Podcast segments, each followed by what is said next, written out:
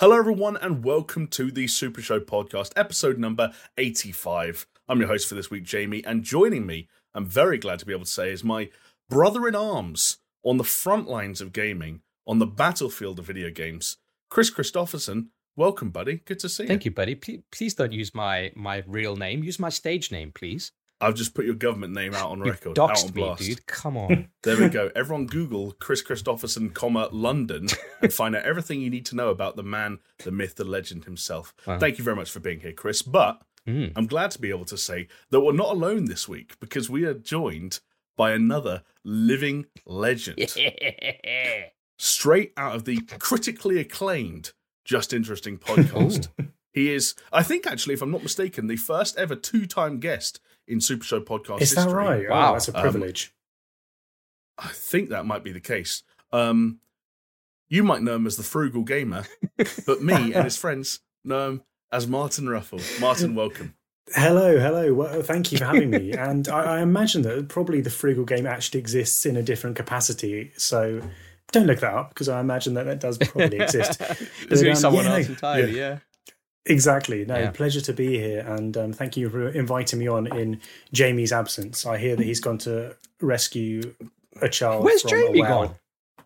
Wow. Jamie? Jamie? Jamie, uh, That's, Jonesy, that's slightly Jonesy, embarrassing. Oh, jo- Jonesy. yeah, I was apologies, worried for a apologies. second. I was like, where, where, where'd Jamie go?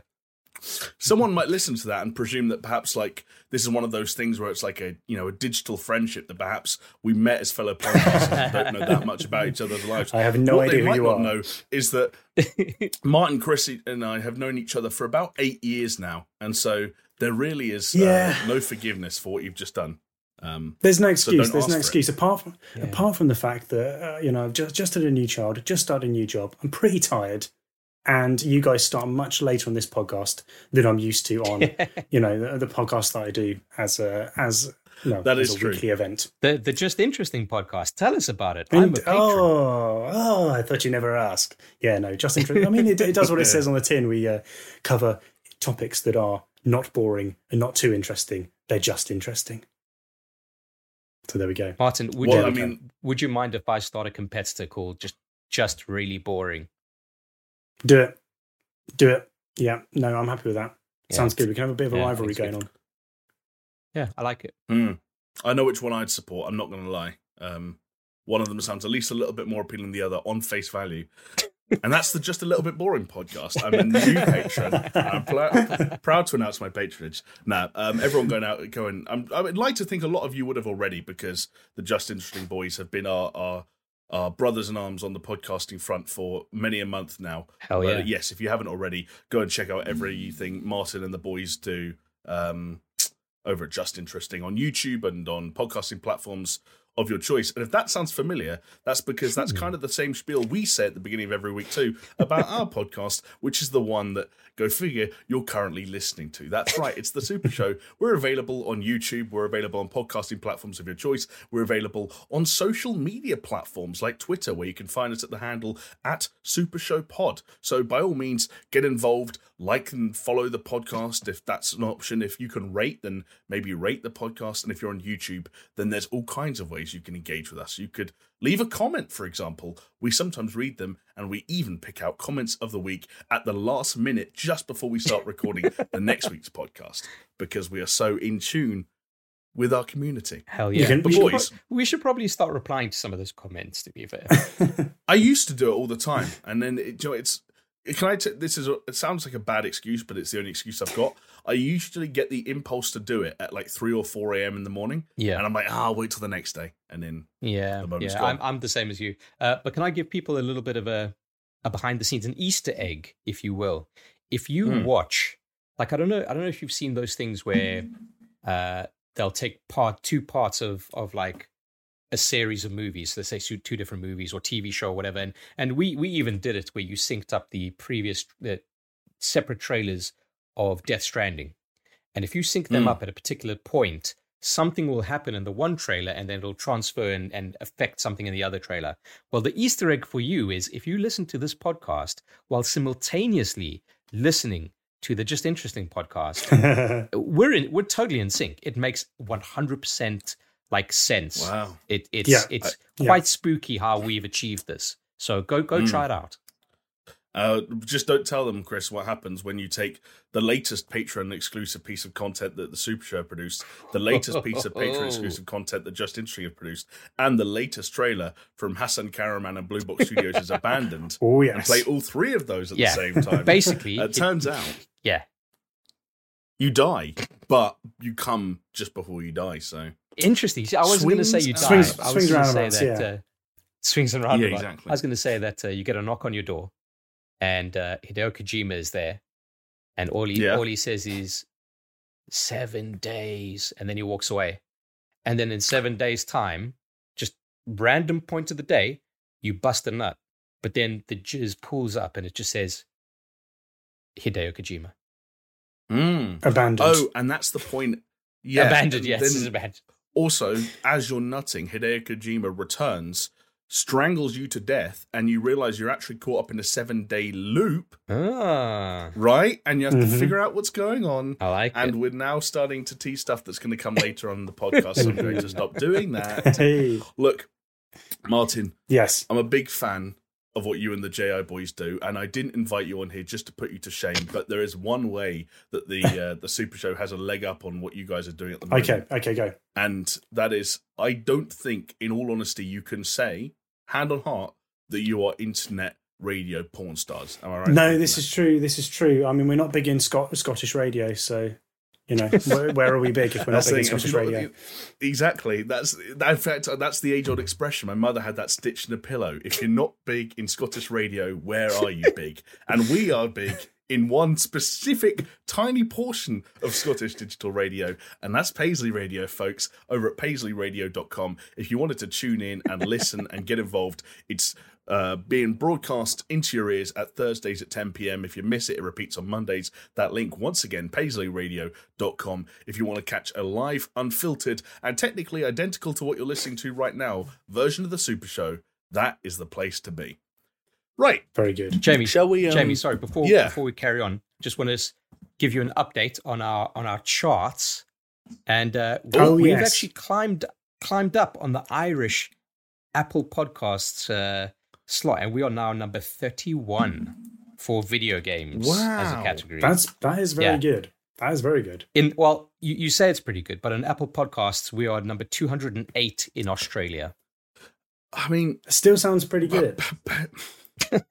I'm worried now, though, Chris. Yeah, I mean, Paisley natives cover your ears, but uh, are we in the wrong nation? Should we be on? Should we be, we be Irish radio? po- Like, should we be on Kilkenny Radio? Kilkenny Radio. I, I don't think they'd have us to be honest. I think we kind of sure. lucked out with Paisley Radio. I think there's a, there's a fair yeah, amount we of do. blasphemy going on, and you know, Ireland's still a fairly heavily Catholic country. You've got to be Hang got to on. be quite careful with these things. Okay, I, I thought you were saying we were blasphemous for like n- not being loyal to Paisley Radio, and I thought you were Well, that's trying also to blasphemous. into your own Paisley Radio deal. huh? See, this is the thing: when podcasts come together, the elbows do come out. Yeah. That's You know where else elbows come out? Hmm. is in the classic first person shooter death matches against your friends. And what better game to celebrate classic death matches than in the old school smash hit Quake? Quake, sound Quake. familiar? Martin, I think you, I need, Oh, you it need to take a shot for that laboured segue. Shall we all have a drink? Oh, is that? Che- I mean, it's fine. not non-alcoholic, mine, but yeah, cheers. I think Martin's the only person actually with the balls to drink. It looks like alcohol. juice. Yours look more like beers than this, probably, but uh, but it is what it is. Actually, yeah. If I hid the giant M, the Yeah. devil's horns upside Yeah, down. it looks like a beer can for those for those. Uh, Uh, what's this? audio This could be like listeners. a like like a carling Yeah. or something. what is that? Mm, or a, have you got there, Chris? a red That is- stripe. That that Like- is literally just Coke Zero. Oh, new new can is that a new can? I don't know if they've changed it. It the last new Coke Zero can, can I yeah, had was yeah. like a black can with red writing. They've just they've gone all out and created a red can with black writing. Oh, Martin, you don't know the half of it. That's not just a new can. Oh. That's new Coke Zero. Yeah, it's a it's new Whoa. taste. no, it's there always go. the It's same, though, it? It's always like the it. same. You just taste the same always. What's the difference? No, no, No. this does taste different. And you know, what? I never noticed it until Jamie pointed it out. And ever since he's pointed it out, I I can't untaste the difference. What did you point out? I'm intrigued. Say it, Chris. Say the word. What? Oh, I thought you were going to point out the flavour that I recognised. Uh, that's Right. that's what I'm wondering. What does it taste like? it. Just Uh, more So aspartame. when I, I, I n- no, almost the opposite. Now Chris is obviously drinking it as we speak, so he's Mm. going to have to back me up on this. Mhm. I remember when I started drinking them, I was uh, pleased at first, and I started getting a weird note that I couldn't get out of my head, and then eventually went off it altogether. And it was almost like a a spice note, I think- like a kind of like Ah. a cinnamony kind of flavor. but it's not cinnamon. I think I know what it is. I think it's clove.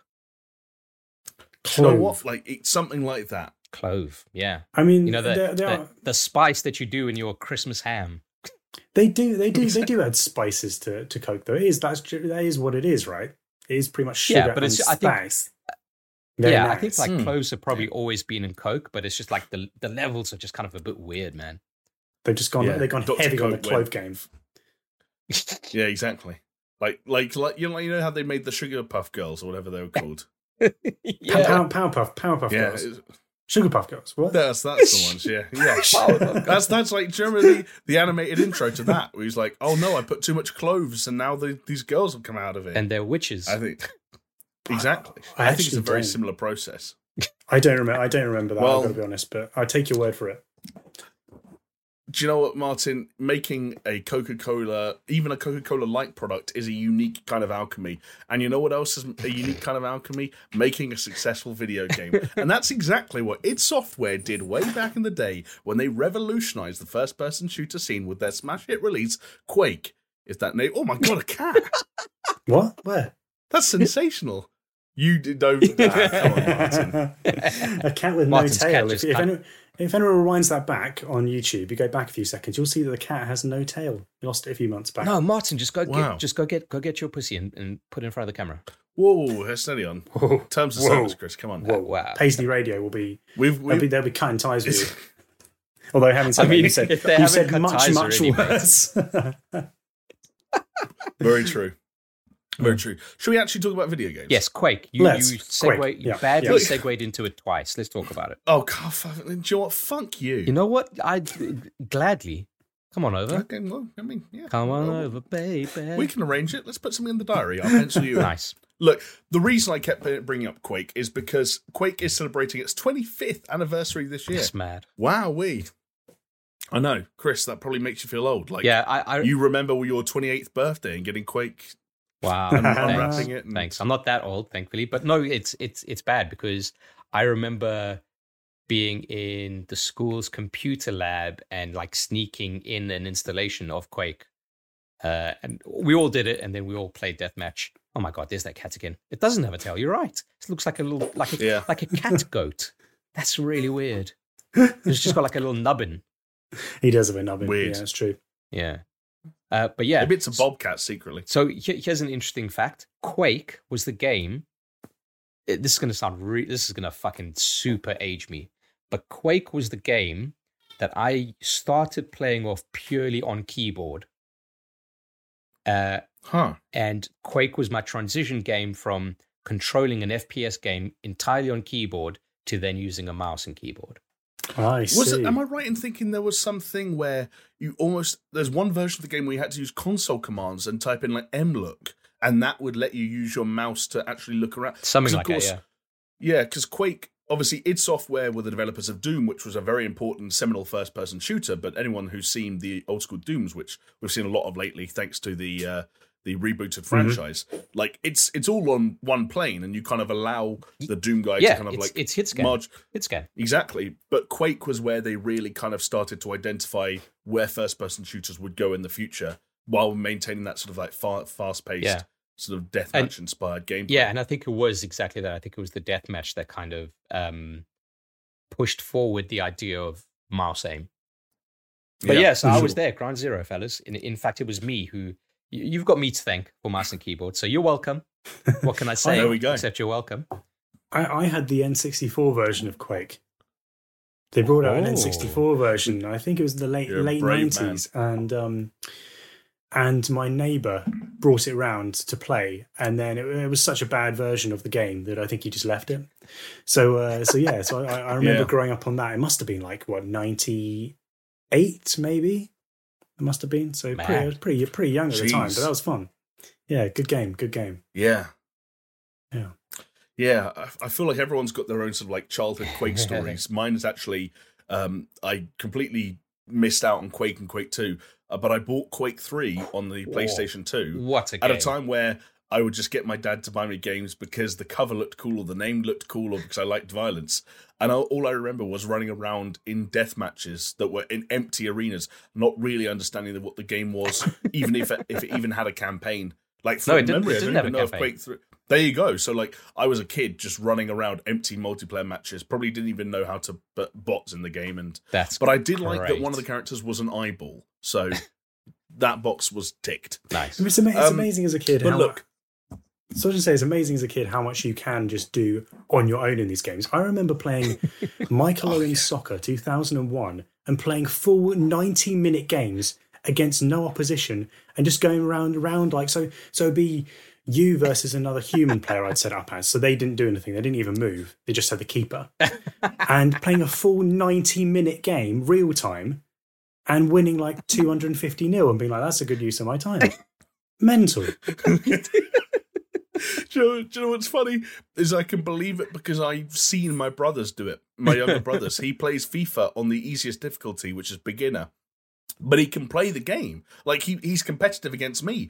And so he'll win like 30, 40 nil. And you ask him like, why are you doing that? And he goes, oh, I don't know. Just like scoring Dunno. goals. Just Just wanted to He batter doesn't have an Bradford, answer. Bradford City. Yeah. exactly. Yeah.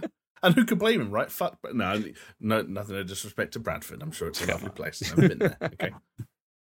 Um, but look, the reason we're uh, bringing up and reminiscing about Quake is because uh, at the moment, as of today, in fact, an all digital version of the annual QuakeCon event is underway. Um, and I think the, come- the so, so- somewhat ironic thing is that in recent years, one of the things that hasn't really featured in QuakeCon very much is Quake, uh, because you need to make new games for there to be games to talk about. So QuakeCon has been dominated by titles like uh, Doom and and Wolfenstein and so on and so forth in recent years. But we can confirm, um, as of a few hours before we started recording, that Quake is uh, making something of a comeback. Um, so essentially, to celebrate the series' birthday, Quake is being remastered by Nightdive Studios. I wrote down the name of the studio, but I didn't look up what they'd made before. So whether that's a good thing or a bad thing, I know what their logo looks anyone's like. guess. There you go. And is it a cool logo? It is. It's actually a fucking cool logo. It's a like a tentacle coming out of one of those old school, um, uh, like Big Daddy hat, uh, like helmets. You know what I mean? The diver. Diving Okay, helmets. yes, yes, Diving yeah, I do bells know or what you mean, actually. called. Yeah. Oh, it is And cool. hey, just, I've just they've looked it got a up. cool Yeah, logo- that is cool. Yeah. D- Martin, if you had to sort of like guesstimate based on purely the aesthetic of that logo, whether or not this is a good remaster, thoughts? I mean, I'm looking. I'm currently looking at like a pretty low, a low res image of it, but I'm, I'm thinking it's pretty. Gr- Okay. it's- It looks kind of grungy indie, so I'm going to say it's going to be okay. It's going to be okay.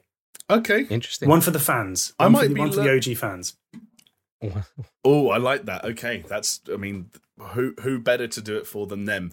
And if you are one of those OG fans who will be looking to pick up this newly renovated version of Quake, you can look forward to things such as the obvious visual improvements and you know 4K and high frame rates and nice textures, online and local multiplayer if you want to do a bit of split screen action, and a variety of additional content. And on the note of that additional content, um, it of course includes the original two expansions that came out uh, after Quake was originally released, and also get this two expansions created by Wolfenstein developer Machine Games. Yeah. Lots of people were wondering when they saw the QuakeCon schedule why Machine Games were there at the Quake portion of the talk, and from what I gather. And Chris, correct me if I'm wrong. I don't. You're probably a bit more in the Quake know than me.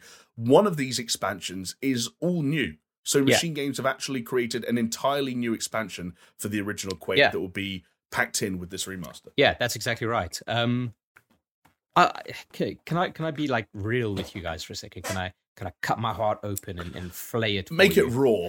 Do it, man. I- shed, shed your skin.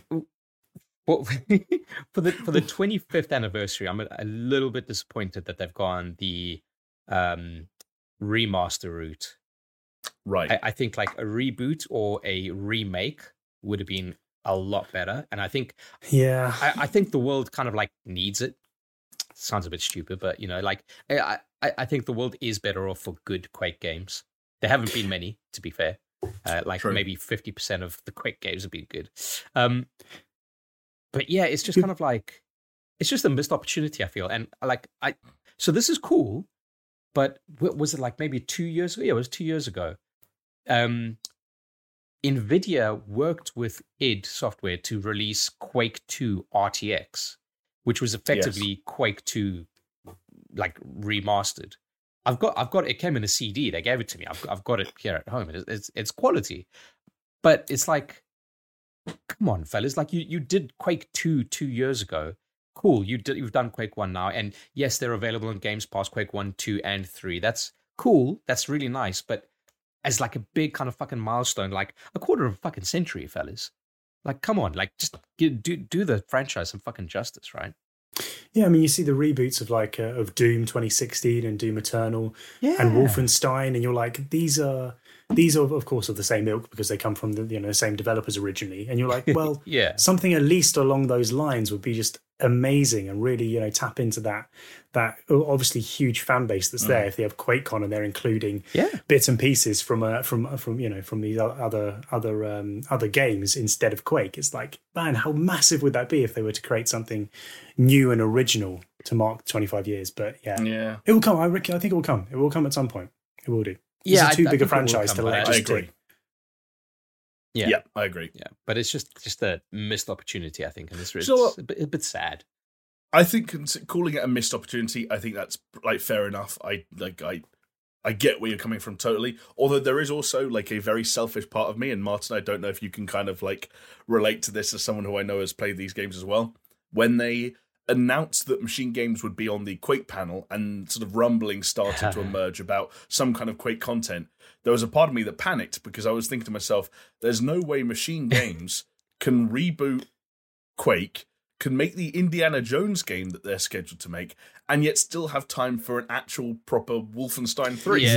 Yeah, man. But of course- I, I love the the, re, the Now- rebooted yeah. Wolfenstein series. I love it. Yeah, Bro, Well, me, yeah. you and me both. but I guess it, obviously they've still got a task on their hands making that and indie at the same time, but I suppose it makes it slightly more feasible. Martin, we might actually be able to kill Hitler. Yes, Can you yes. believe it? I know, I know. It's always what I've always wanted. Um, from well, for, especially from a Wolfenstein game, but it's just uh, the ridiculousness of it being like historical World War Two, and then it's like, oh yeah, and uh, and spoilers, but yeah, you're going to have your head sewn back on. It's like, yeah, let's just mash up those two things and roll with it. I love it. Um, I- I still maintain that you know if you wanted to sort of like boil a game story synopsis down to like the key components, like the, the plot beats, that Wolfenstein: The New Colossus has. Like in terms of like pound for pound batshit craziness, It's maybe like ridiculous. the best Yeah. story. Like just some of the there are things that you can say from that story. Um, like I, I, I, I don't want to spoil too much, but like Martin, like and Chris, you'll know as well. But like if I just say like the audition, Yeah, Like, I think you've to I think you spoiled encapsulate- it on the on the on the. Oh, I, podcast I probably before, have yeah. before because I, I fucking jizz over it every time. Oh, but the so good. idea that like, uh, I'm yeah, I just I just the, the the fact that they thought of that up, the fact that you're there in the context you're there for, the fact that it's on the planet it's on, which even that can give you about just how outlandish it is. Yeah.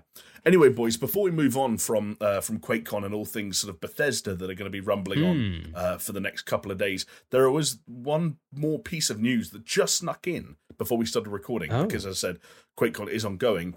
And um, brace yourself, Chris, because um, I know you're a huge fan of the video game Morrowind. right? Yeah, In fact, some would say, Martin, I don't know if this is news to you, but some would say Morrowind is one of Chris's favorite games of all time. Chris, are you in agreement? yeah. I mean, I've I'm, I've got it on uh, Game Pass. Hell yeah, bro. Well, there you go. Are, you- well, are you telling me? Are you telling me? I'm saying you might want to keep hold of that Game Pass subscription, my friend, because not just from the developers of the Elder Scrolls 3 Morrowind, but also in the exact same series, later on, they made an improved game called The Elder Scrolls 5 Skyrim, and it's coming out again on the next generation consoles. coming out again. That's what I've always Ah, wanted. it's Another coming out version again. of Skyrim. On a, I, I would take it on a third generation.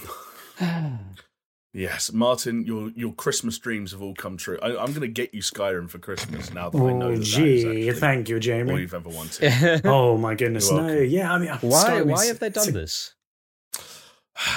I mean, I, I don't know. I think if we dig a little bit more into what they're actually doing, it maybe gives you something of an idea. So the way this is all Okay, going hold down on. Can I is they're just say, can I essentially just can I just say fuck you because you got my hopes up there with the with the a Morrowind kind of remake, which is just really what I'd love. You know. well, you're not going to get it. Well, You'll never get Fine. this. I think we're still at the stage. Fine. Yeah, it's exactly in true Borat fashion. You will never get this, Chris. I think we're still at the point, as depressing as it is, where if you looked at the graphs that they're drawing over at somewhere at Bethesda, I think this still makes them more money than anything Morrowind related Yeah. probably makes them. True. Um, but to try and answer beyond uh, Martin, I saw you kind of gesturing to the folks at home. the the real reason behind uh, I was doing dollar signs for audio listeners. Yeah. Yeah, um, but to, to, to kind of outline what's actually going on here. So, obviously, the meme was that Skyrim's been out on everything, and it has been out on everything. But one of the last uh, sort of releases it saw was the Skyrim Special Edition that came out on consoles like the PlayStation 4 and the Xbox One. And I think like the PC version kind of got updated to it if you own it. Blah blah blah blah blah. They're essentially um, renovated, like re- like they're they're releasing a version of the game called Skyrim Anniversary Edition, but it's not like a whole new strand of the game. It kind of replaces Skyrim Special Edition, but it also now means that they can release it on the new consoles, the PlayStation 5 and the Xbox Series X and the Ah, Xbox Series. S. So, So it's, it's- kind of like, Yeah. Sorry. Go ahead. yeah, I was going to say, it's kind of like, you know how Ghost of Tsushima is getting the director's cut? And the director's cut is on PS4 and PS5, and it's Ghost of Tsushima director's cut is replacing Ghost of Tsushima. Yeah. So even as a PS4 owner, if you go and try and play that game, you'll just get the director's cut because that's what the game is now. Um, this is one of those situations, but obviously they will be selling this game to PS5 owners and Series X and S owners. And as you both um, gestured earlier, there's a, a, a pretty, uh, pretty obvious yeah. reason for Hell it. So, yeah. do Hell we know? Do we know yet what the changes are going to be? Are there going to be any changes to the game? Because of course, the director's cut, if if I'm not mistaken, there are some additions to that, aren't there, with Ghost of Tsushima? Do we know if there's There are, anything there new with Skyrim that will get people excited, Yeah, or is it just going to be like, Can you change the dialogue to be Japanese? Ooh, good? Um, these are these are great questions, and I'm currently finding out the answers to them by looking at Twitter on my mobile phone. Hey, hey. Um, because every, so sorry, every, it every- looks like they're currently talking about. Sorry, Martin, you go ahead. I'm going all to right. keep I was researching. going to say everyone, everyone that would have wanted to have played Skyrim by now, has surely at least had a go, haven't they? Like ten years. If there's new content, fair enough. But otherwise, if I mean, I- I'm not sure how many I'll- people I'll are be going to pick it up you. now. Even without new content, like uh, Sure.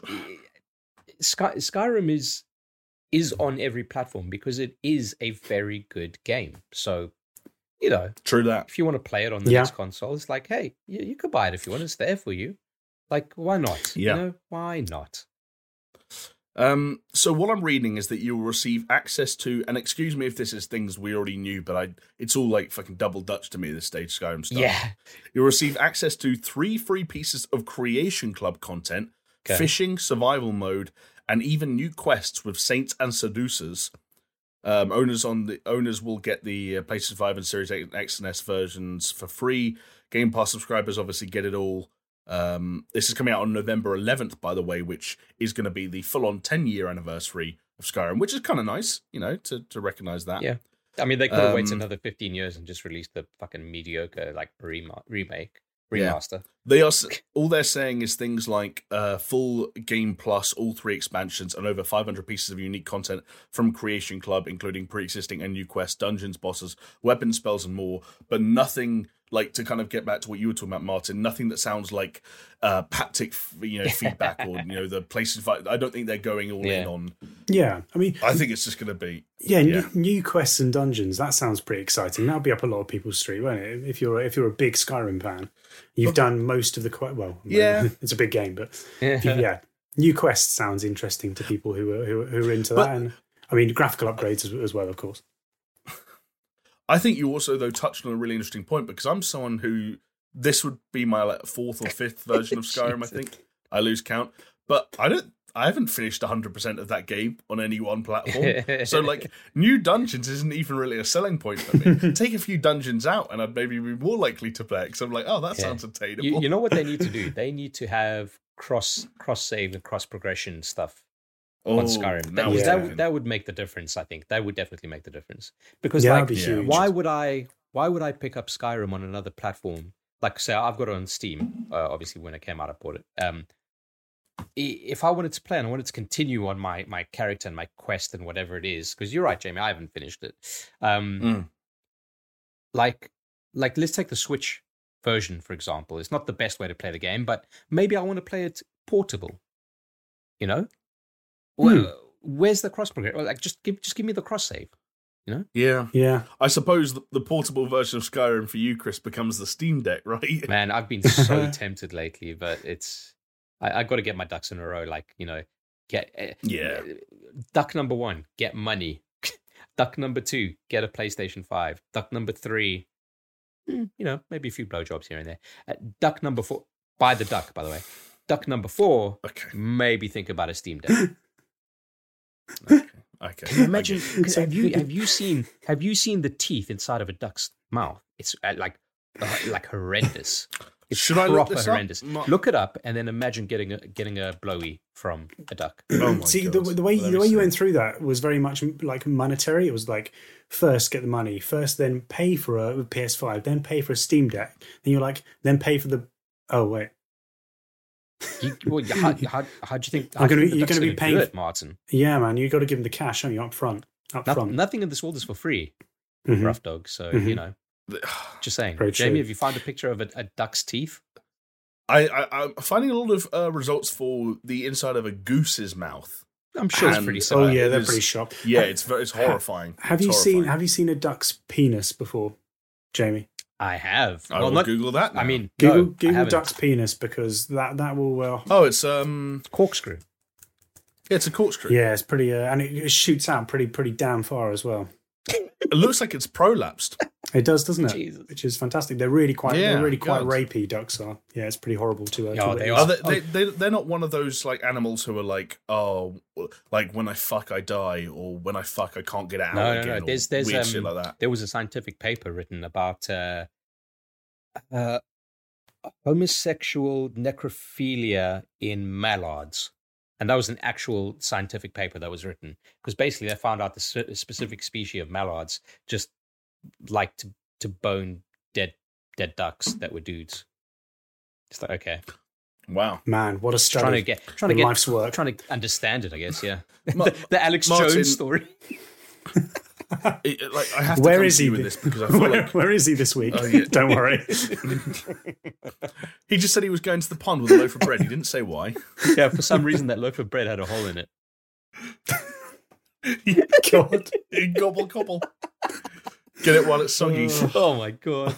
Sorry, Jonesy. Oh dear. Martin, you deal with uh, crazy stories and crazy people and, and kooky shit Hmm, week in, week out with what you have to record. Sometimes. If I had to ask you the over under, Yeah. have more or less than 1 million, let's say human males, Mhm. masturbated over the prospect of fucking a duck? More or less than a mil? Oh, in the history, are we talking the history of humanity here? No, let's say that are alive today.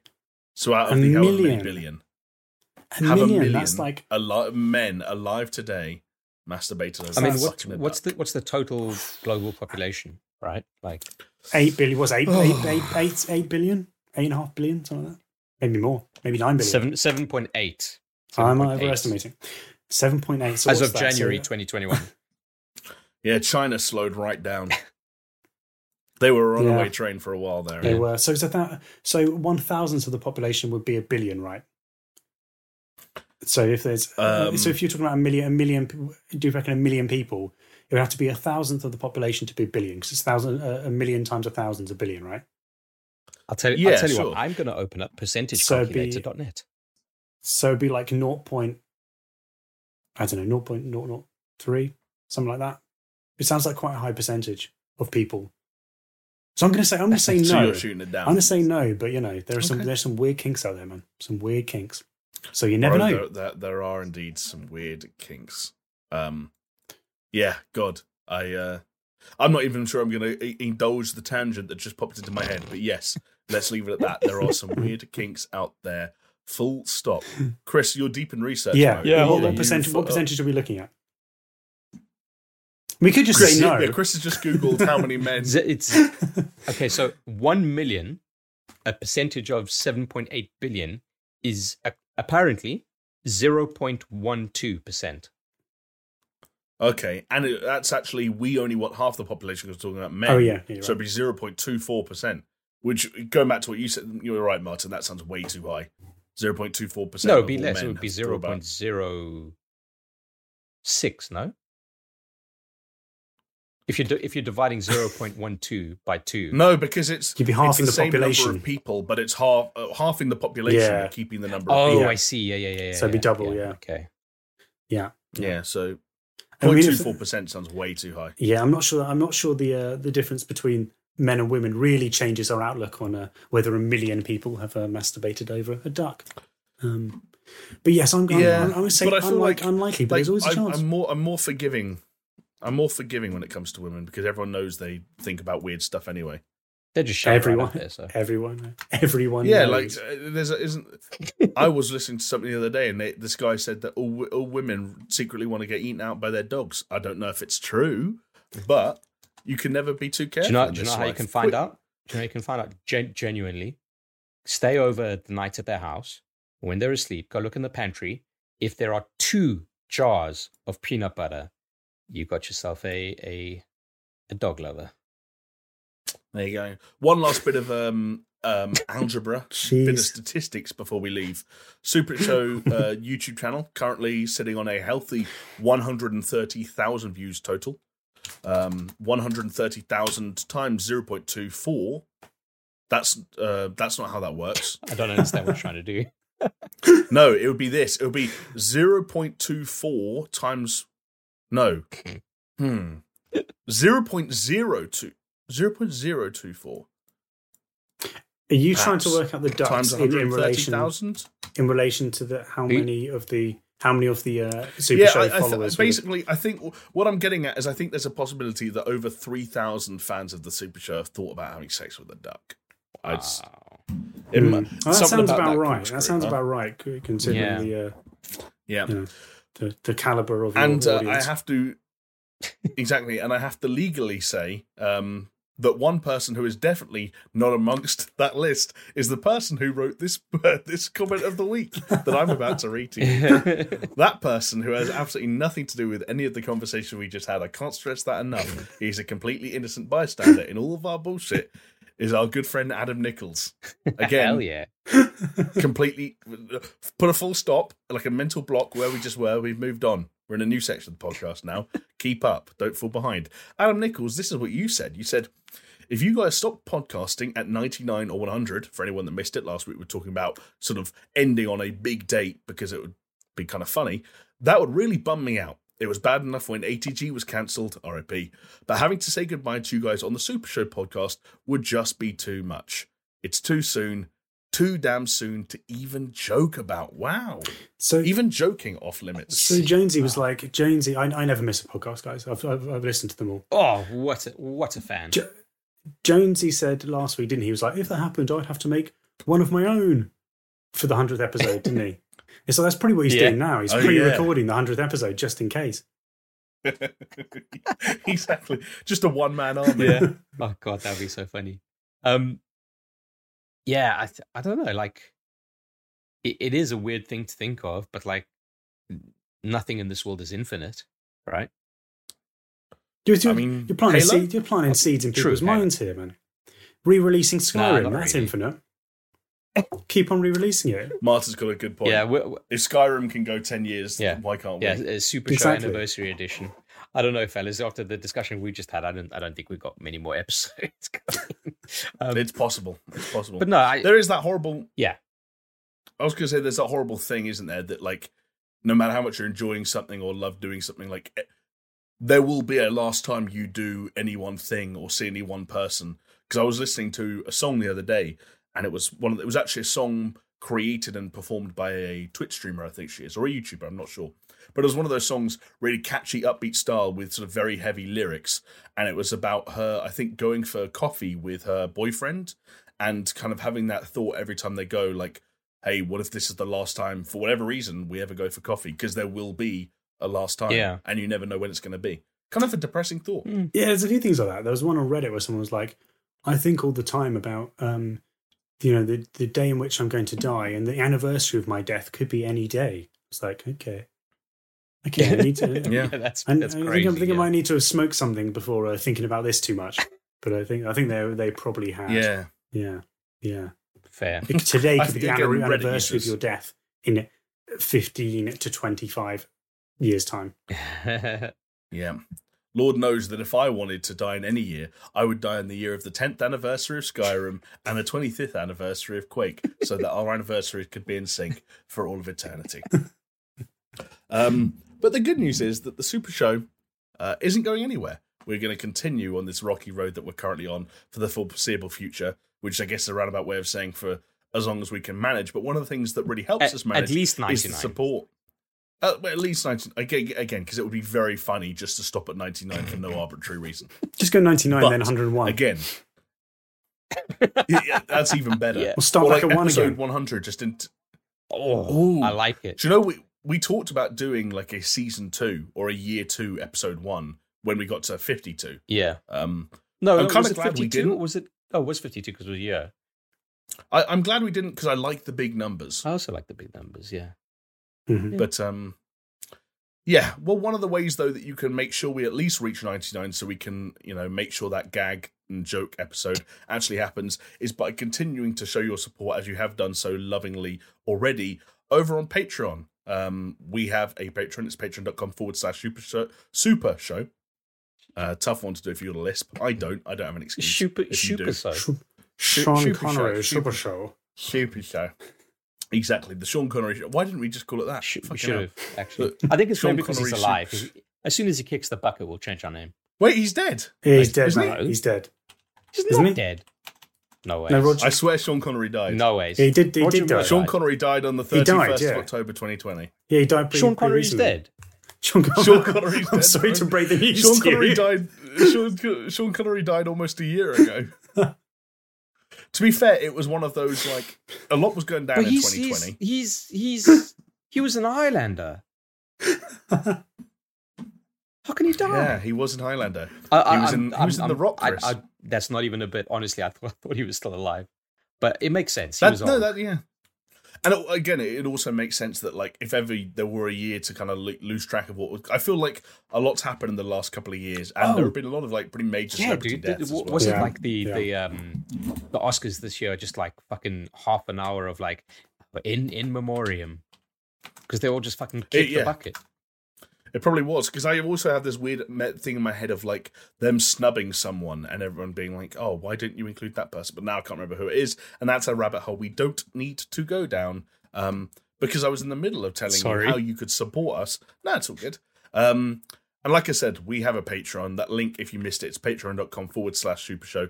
We have all kinds of tiers that you can sort of uh, join in the fun at, uh, pledge a little bit per month, and you'll get all kinds of rewards. We have a Discord server that you can gain access to. We have patron exclusive content, including patron exclusive podcasts. If you've heard us talk about known murders in the past, Mm. that is now a real thing. We've done an episode, it's been edited, it's been uploaded, it is live. That is on, for example, on the $5 tier. Um, We need to do another one uh, very soon. Patron. We do need to. And, and you know what else I want to do? I'm going to throw this out here, seeing as we've got a member.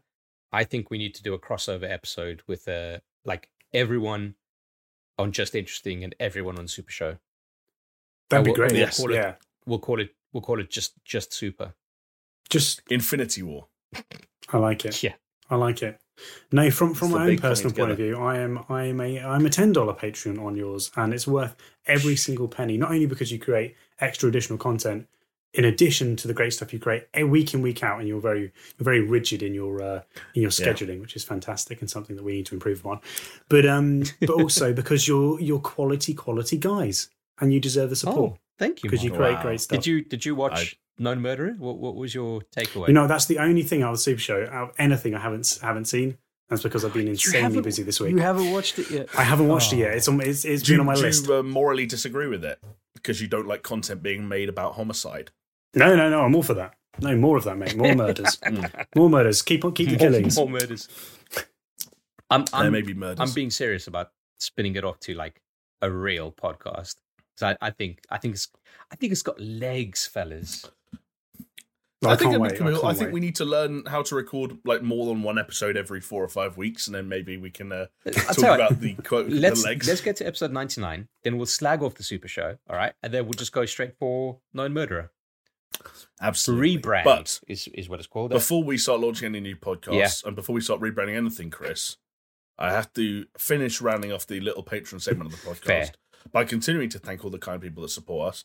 Martin actually mentioned there that he's one of our uh, $10 supporters over on Patreon. That's why you can say see his name on screen right now, including his surname, in case you wanted that little piece of information, that nugget.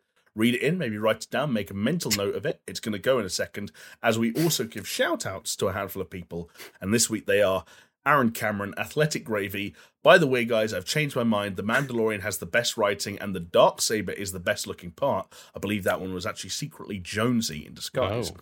Yes, Bacam Dull Nielsen, Jovella Cujo, Leo Merger, Lonnie Thompson, Magic Grits, Mindful Pig, Nathan Pierce, Pastors Guild, Guild Scary Omen, Starfall Kill, oh my god, Starfall Kid, excuse me, that's really embarrassing, and Zach Cream. legends And of course, we have to join those legends, the head honchos, the big dogs, Shell Shock, a new name this week. Shout out to Doppler. Thank Hell you very yeah, much, my friend. Hacksaw Book Read, Manuel Bandersnatch is a game Guerrero. Another shot fired at Jonesy in the patron section. Who would have thought I feel it? bad because he can't Peace defend Ward. himself he's not here Oh no, I love it. We should be getting in the action too. Peaswad and the dude abides. Thank you all so much, Martin, and thank you as Yeah, well. And for time. anyone wondering, we're not the only Patreon supported podcast around these parts. If you want to, as I said, uh, check out what Martin does with the Just Interesting Boys. Watch their stuff on YouTube, listen to their shit on podcasting platforms, and support them. They also have a Patreon that I'm going to guess is patreon.com forward slash Just Interesting. I, I believe it is. Maybe? I believe it is. oh there Yeah, we go There you go. But come on over to come on over if you, fan, So, if you fancy um, yeah. listening. Come on over to the the YouTube first and have a listen, and uh, and that you then want- and then that you decide. you yeah what what, what i like about the just interesting show is besides the content that is just interesting is that uh, you guys usually end it on a quiz each episode and you've We got do. like a Damn, tally yes. that goes which i think is quite a nice unique little kind of aspect that you We- you've got going we- for you guys Well, we do, and we also we um we sometimes uh, stream it on our Twitch and do it live, Nice. and then pe- people can join in live and have their own scores up okay as hold- well. hold, on martin let's let's not give the the super show audience any ideas yeah okay just Whoa, whoa, whoa. Yeah. Yeah. yeah, actually, uh, the re- do you know the reason I like uh, the quiz element of the show is because, and whenever I've been on the Just Interesting Mm. podcast before, that's the part I actually look forward to taking part in. Um, hell yeah Because it's a chance to flex your, your brain muscles in a way that you don't always get on podcasts. and I especially it. not this podcast No, especially not. We're too. but See, I don't know if you noticed, Martin, but you've come to the podcast where we talk about whether or not people fuck ducks. I mean, it's a different take, isn't it? It's a different take on societal matters, and uh, yeah, no, I, I'm you know, it's yep. It's just you know, uses a different part of your brain, really, doesn't it? Say your left half, left half, and your right half, and then there's the other bit for fucking ducks. So Booyah, There there you go. go Yes, exactly. I think that's the the back lobal cortex. Mm. Uh, sounds my sounds about psychology. right. Yeah, yeah. Abdu- yeah, exactly. went, uh, uh, Abdullah Oblongata. the Abdullah Oblongata. Name the movie. Well said. Anyone? Um, Come on, don't let me down. I don't know. uh, Is it something that the Simpsons riffed on? No, it's it's a movie. It's, Then I've it's seen a the- film. It's a live action film. Oh well, the Simpsons probably would riff on it. The Simpsons riff on everything, but it's a I get if it's the a guy that looks like it, I I'll, know- I'll, I'll, set, I'll set the scene. It's a guy that looks like Colonel Okay. Sanders, and he's giving a lecture, and he says the Abdullah Oblongata. Oh yes, Jurassic Park. No, Is it? No, Jurassic Park Two, Lost World. no. Do, do, Jurassic do you Park want to know 3. what it, Oh, Jurassic Park three, the Uh, one with the kid. Do you want to know? The one with the kid. Do you want to know Give us, uh, give us a it's clue. Give us a clue. Give us a clue. One more clue. Yeah, more clues. Uh, this is the closest thing we've got to a quiz. We've got okay, to okay, yeah, no, you're right, you're right, you're right, right. It Okay. a you Jurassic could World three. call it a sports movie. You could. Dog Day Afternoon. No, Happy Gilmore.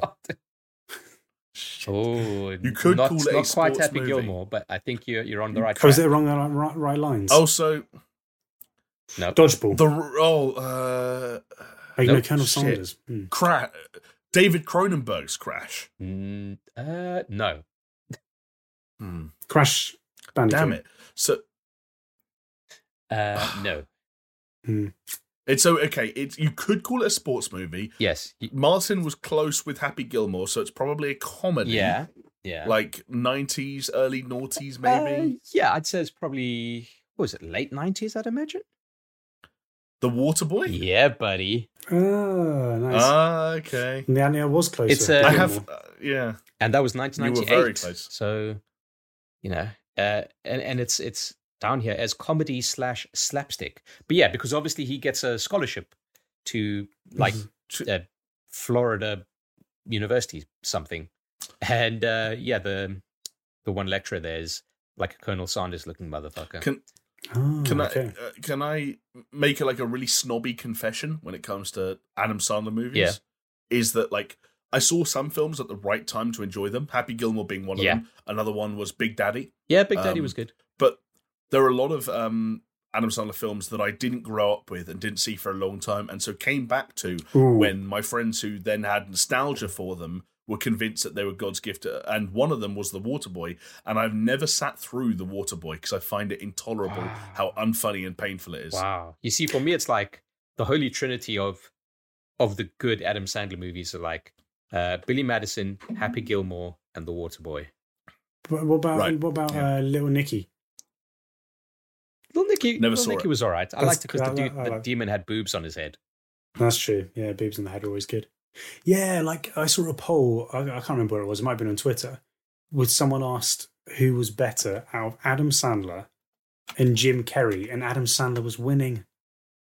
It made me very depressed. Oh, see, that's tragic. But th- Yeah. that- That's that- very that's when you disappointing. find out that like Adam Sandler's Netflix deal is worth so much because yeah, he every time he releases a movie on Oh, Netflix, it's like fucking people go absolutely Would- fucking mad for it. Jonesy, Jonesy's watched every single one of those movies. Jonesy and his wife has. love those Adam Sandler Netflix I don't- films. That's what he's doing now. yeah, he, said, he, he said it couldn't be because he's doing an Adam Sandler marathon.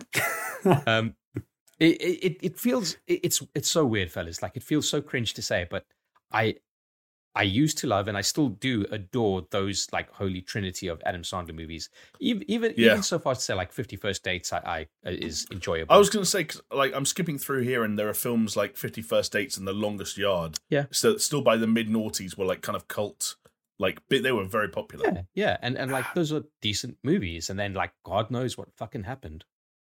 You don't mess with the Zohan happened, yeah. which which is which that movie's got some laughs. yeah, that I, I movie's didn't some mind laughs. it. I didn't mind it. Uh, but yeah, Is- anyway, isn't, uh, isn't games. Adam Adam Adam Sandler's holy trinity of movies? It's a bit of an oxymoron, isn't it? Let's be honest. holy trinity of Adam Sandler Exactly. movies. Come on, man. yes, buddy. Yeah. Totally. Listen, Waterboy is like fucking. Oh, so What would the, what would the see the Jim Carrey Holy Trinity is even harder. Mask.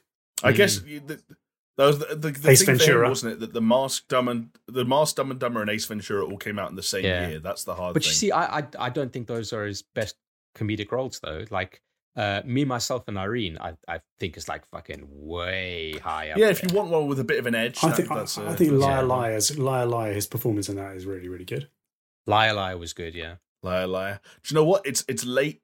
Ju- It's it's like late comedy, pre crazy Jim Carrey, but I've got a lot of time for Yes Man for some reason. You know, my Oh, first yeah, date, yeah. my But first first fun date with with my wife Jane.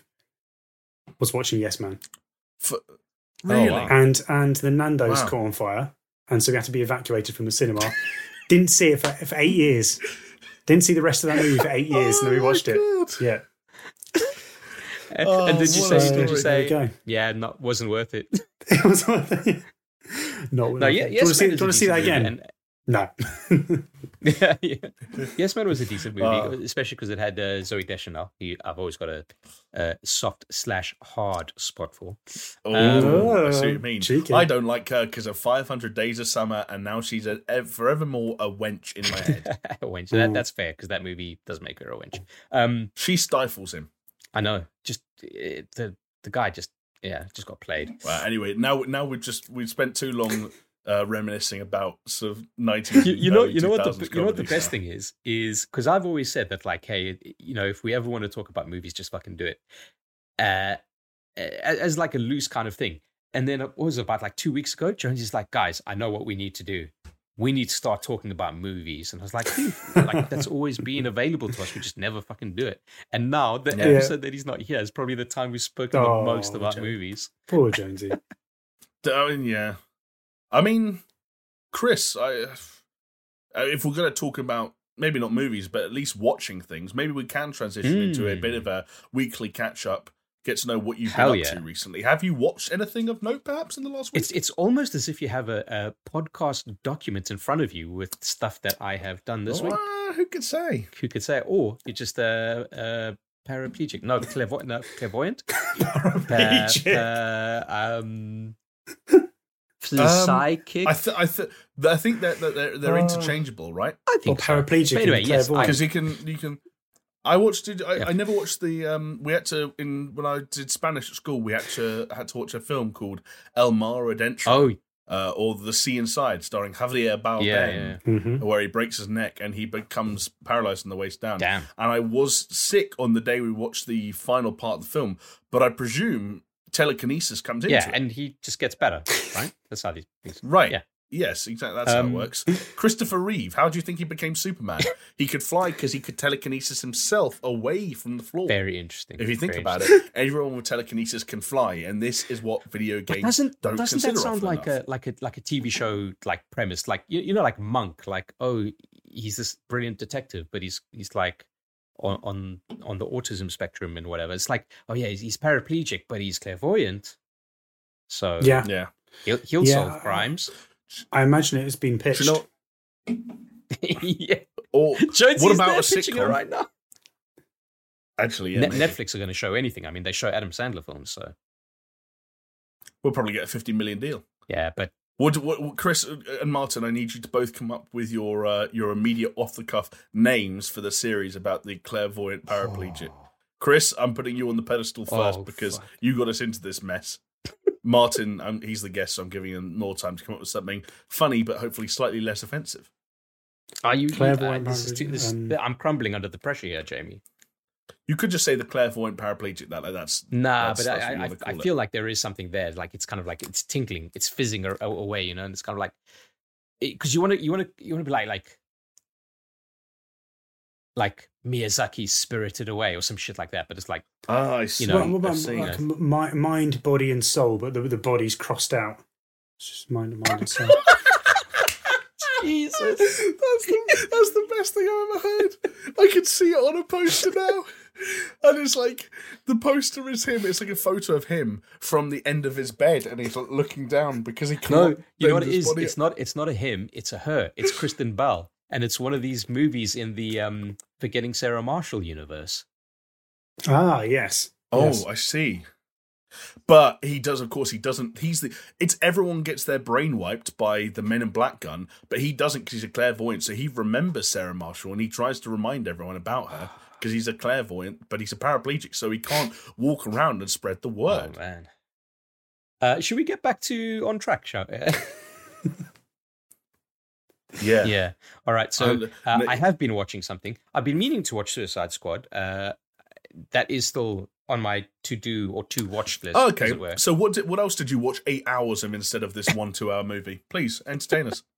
Um, I watched the show called The White Lotus, which is uh, at least on UK TV. It's uh, just just launched.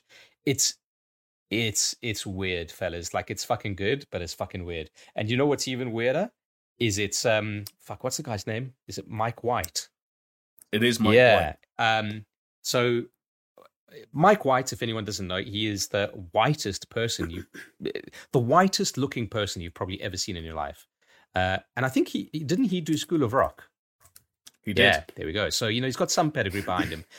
He wrote it at least. You know, Richard Linklater obviously directed. Yeah, yeah. Uh, but yeah, Mike White wrote, produced, uh, directed White Lotus, and I think he came up with the kind of concept as well. It's basically like a hotel in Hawaii where like all these rich white folk go to, and then there's this whole thing of like rich white people, and then kind of like the people working at the hotel who aren't as rich, and but it's fucked up, man. Like it's it it's super fucked up, but like in a, in a really good, intriguing way.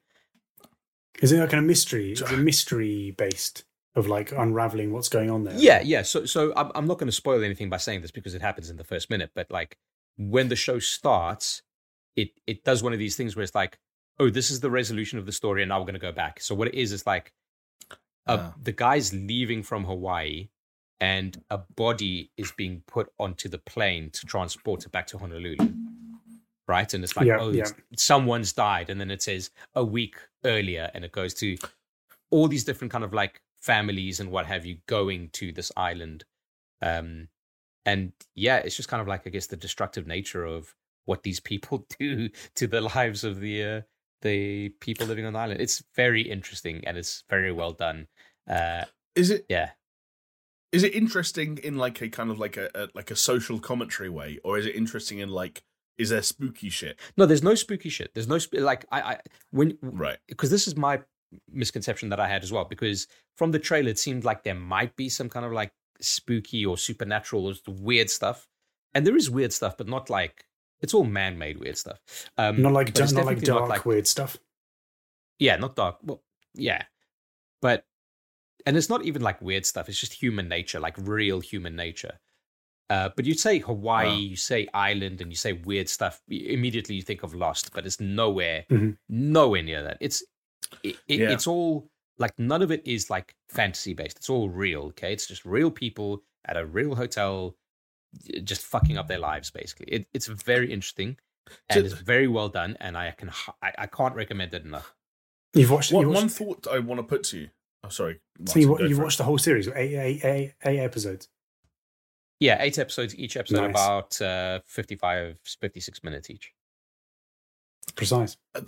the the one thing that I'm wondering, Chris, and because I was basically the reason I knew about this and the reason I knew it was White Mike White Yeah. is because I was on Twitter Mm. midweek and it wasn't something you know when you have these articles that pop up and it's not because they're necessarily trending it's almost like because they're promoted Yeah. or twitter thinks you're interested in them and the headline was just something like mike white uh, understands and apologizes for the, fin- the finale of um he like basically the inclination of like we know mike white gets it when you when, with when with when it comes to your thoughts about the finale Yeah. Yeah, yeah. I, I, does I it think, does, it does that register yeah, well, the, the finale was very good. Uh, and I think the, the criticism is less on kind of like how satisfying the ending is and more a case of like what happens in the ending and what the implications are. Um, right not not saying that it leads into a second season. In fact, if anything, it kind of almost doesn't lead into a second season. And I don't think they should have a second season. I think as a, as its own piece of work, I think it stands on its own. But um, the reason you probably think- saw it is because the same reason that I saw it was probably because, much like we see in the gaming world, is embargoes drop and reviews go out. oh and i see all of a sudden you catch that barrage, you know, depending Yeah. on which kind of like how you've crafted your Twitter experience, as it were. Yeah, totally. Um, also, I might be wrong, but I think the same article said that HBO had renewed it, but it would be basically like a different resort and different people, like completely different stories, but like some element of it would still be, like almost like I forget what it's called when they do Anthology. Well, like what anthology? Yeah, like Mhm. True Detective. yeah. Yeah. Well, let's let's hope it doesn't go the True Detective way because True Detective one was Well, because True, quality. uh, True Detective, like the the the the the only, the only thing they could they had to take from True Detective season one onwards was like, okay, there's gonna be a detective and and it's going to be true. gonna- and it's going to be true, and he's going to talk in riddles. And what does the universe mean when the universe doesn't mean anything? And if you do anything in the universe, then the universe will do this, and that guy murdered him. I, I will say Yeah. of True Detective one, I fucking loved it, and it maybe had the best mid-season like cliffhanger shot that I've ever seen in my life. I know which shot you're talking about, and I love It's, it. it's fucking mental. I can't it? remember because I was properly drugged up when I watched that. I um Oh, I, I was I was, Right, I was yeah. in Yeah, hospital. shit. I watched it in hospital, so I was probably I was Oh my properly God, drugged yeah. up, and I was watching it, and I need to watch it again because I can't remember half of it. But, it's, um, it's but yeah, the, I- quality, I mean, it's, fuck, quality. it's I fucking it old now, so I'll just say it. It was um they they've got a suspect, and they kind of like go to his like the homestead, whatever it is, like the area, and His lair, yeah. yeah, his lair, and and the whole thing is like you don't think anyone's going to be there, but the voiceover is like, oh, sometimes monsters and this, that, the other, and then a very slow motion shot of a dude in his underwear wearing a gas mask, and I think he was holding a Oh, gun. yes. It's just kind of slowly walking Yeah. across the fucking field, and that's how it fucking ended mid-season. It was like, oh my god, it was good. Yeah, that's good stuff. That was good stuff. um, yeah, so that's that's what I've watched. So funnily enough, like yes, okay, I binged it because I, I watched it with my wife. Now uh, my wife's not interested in watching Suicide Squad, so that's why I haven't watched it. I just need to find the time. Um, but yeah, other than that, fellas, surprisingly enough, not only did I absolutely smash out White Lotus, but I did manage to play some games. Unusual for me, I know. Um, Good. so let's put it this way: like on the last week, okay, from the time that you're listening to this potentially, which is on the Friday that it comes out, exactly a week ago, we had a, a almost a mini ATG reunion over on Twitch TV forward slash Hot Panic because myself, Jamie, you were there, Jonesy was there, the last time anybody ever saw him, and uh, and Steph. We all joined in together to play some Back 4 Blood. I'm not going to go into the game because we enjoyed it. We spoke about it last week, but it was what I will speak about is fucking playing games with you fellas, uh, all four of you in a full stack on Back 4 Blood was just like old times, and I fucking loved it, man. It was so good. I am pretty cool. Well, I mean, you were the weakest link, but yeah. I haven't seen much of Back 4 Blood, so um, what's what's the kind of the premise of the uh, of the game? well, itself? I'll tell you what, Martin. If you go to twitch.tv forward slash hot panic, at least for another week, the VOD will still be up there. Ah, I Oh, will that- do that. that's Then. I'll do, I'll do, I will do that, That- and that save shameless. everybody's time. Martin, imagine a game of Left 4 Dead and a game of Solitaire fucked. Yeah. And yeah, that's. I mean, that's. Literally. I got, I got I got that from last week's as well. You were mentioning Left 4 Dead, but with better shooting mechanics and stuff as well. And that actually feels Yeah, good, and- right? and- Yeah. yeah. Yeah, and like a almost like a loot system as well with the guns, like different tiers and everything and upgrades. It, it it's just a fun time, but it, I would imagine it's only a fun time if you're playing with your friends. If you're just playing with like randoms in a lobby, like Yeah, bullshit, yeah, yeah. who cares? Um, but yeah, it's it's it's good. But I mean, we've spoken about Back 4 Blood. What I really want to talk about is that mini ATG reunion. It's just got me pining for the days, you know, pining for the fjords. Uh, funnily enough, so when we play online like that, we obviously hit up Discord. And the last time that we had a Discord set up like that was eight months prior, which is like Scary thought. which is right? shocking. Wow. It's absolutely shocking. Like, what has happened to the world that like that happens? We've all got internet connections. We've all got evenings where we play games, and that was how we managed to synchronize. Yeah. It's it's tough. It is tough. Like It's no- if if. I think about it, we're out of lockdown, and I I haven't seen you in the flesh, Martin, for the longest. I saw you on my my birthday, um, but that was the last time. Mhm. And prior to that, it was like ages ago. And um, oh, yeah. Jamie, like saw you on my birthday. God, that was only a month ago. How crazy yeah, is that? but it feels like a life. That has flown it feels by. like a light ago. And prior to that, it was when we went to Jonesy's for barbecue. And then, like, Yeah. prior to that, we hadn't seen each other since lock- lockdown started. Like, it, Right. I don't know. The world's in a weird, fucked up place. And I, I just, I just wanted to say that. Hadn't noticed. yeah. Uh, but yeah, other other things that uh, I played, uh, Dota 2, surprise, surprise, um, because they dropped a new patch, uh, 7.30, which is good because they this is the patch that they're going to be playing the international championship with. Uh, changed a whole bunch of stuff, but what's interesting and sad at the same time, they've just finished the battle pass. So when they launched this battle pass, I bought it and I was like, cool, I'm going to buy this battle pass and then I'm going to play through the game, blah, blah, blah. You know, I bought the battle pass and I didn't play Dota then. I just went in, bought the battle pass, and left, planning to pick it up again. I did not play a single game for the entirety of that fucking battle pass. And it expired. Wow. Then they dropped the patch the next day, and then I managed, I found time to play. Ridiculous. Gross. It is gross. Gross. I'm, I'm disgusted with myself, quite frankly. How long did that season last? A month and a half? Is it? I don't know. What Pro- probably, kind of probably somewhere around there. Yeah. Yeah. I don't know, man. Like, you because you know what I've been trying to do. I've been trying to stop myself from playing Dota 2 too much because it's always that thing of like I've got time in the evenings. I can play a game. What am I going to play? And it al- it's almost always Dota 2. But then that means that I don't ever get to play any other games or finish games that I have going on. So I've been trying It's to like, Yeah. it's the comfort factor, isn't it? Returning to something that you can play. oh yeah, that the yeah. stakes aren't. uh, There's there's the investment isn't necessarily there either. You can just kind of hit uh, if you want to drop in for one game and just play for a little sesh. You can without getting like too tied up in like story and stuff. Yeah, exactly, exactly. But you know, I've been, I've been, as anyone who's been listening, I've haven't found much time to play games. But when I have been playing games, I've been jumping around stuff quite a bit. Uh, speaking of jumping around, I played Hades today because it's on Games Pass. Oh yeah. Was that first time or second? it was the first time that I played it. Yeah. So First last time. week I played Curse of the Dead Gods or Old Gods, or whatever That it's was it. fucking called, which is very Hades Hades esque. And I'd say there's a few things that maybe it does a little bit more interesting than Hades, but only a few. Hades is top quality, like so good. Um, but yeah. It is a, a quality game. Yeah. A very good And game. speaking Yeah, I of mean, Hades, uh, can't speak about it. Yeah, God. I'd say it was, Alright. it was on lots of people's uh, radar for Game of the Year last year, wasn't it? It really was, and kind of came out came Yeah. out of the left field because it wasn't expected to Yeah. uh, to be right up Yeah. there at the end of the year. Exactly. So yeah, incredible. I sometimes I only I love that happens when that happens just because of how angry it makes Jonesy. that an independently developed game that has an art style that's not like extremely realistic, lifelike 3D animated, you know, blah blah blah. He he loses. Yeah, it. I remember when you were saying like, oh, when we were coming up with that, I what our games of the year were, and you were like, I think it might be Hades. It's like, what? No, impossible. It can't be. You can't be serious. impossible. It wasn't Hades in the end, No, but uh, but yes, it would uh, it was up there. Hades up is there. a good. it is game. very good. It, it's just the polish on that game is fucking ridiculous. Like everything just feels like as good as you can imagine it, and then better. Yeah, sure, sure. Yeah. sure.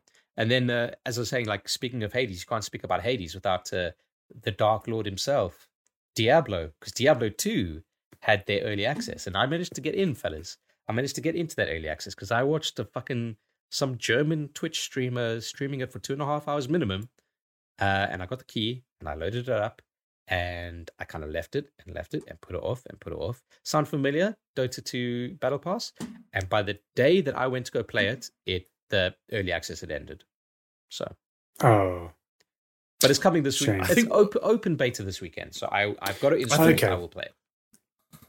What I, what I'm learning here, Chris, is that you should probably um, spend some of the eight hours you have a week for television on uh, these things called video games. It's a juggling act, Jamie. All right, I've got to spend some time with the missus watching TV or whatever. I got to Nah. I've got to take one one evening of the of the week to record the podcast. Sometimes last- I need to edit the podcast. I've got to try and stream as well. You know, it's juggling. It's the, it's the last time I was spinning in a plates, fellas. serious relationship, uh, last time I was in a serious relationship, I let her watch like seven seasons of 24, and I didn't watch a single fucking episode. and we broke up like a few months later. But Well, imagine how much gaming I got. done. 140 150 hours, 168 hours. jeez, Yeah, No. and I put it all into Destiny it's a lot. 1. Destiny One. Wow, there you go. Yeah. But yeah, uh, Uh, no regrets. Uh, okay, a few regrets. I would have liked to have played some of the Battle Pass, um, and I would have liked to play Diablo, Yeah. but at least I get to play it this weekend. And and I think. yeah, sorry, go on. Oh, no, you know, you finish, you finish. Well, I was going to say, Bella, Yeah. Bella, that next week, do you know what's coming out on Games Pass? Oh, Psychonauts 2. Where's your Psychonauts playthrough, buddy? You said you were going to play it before Psychonauts 2 came out.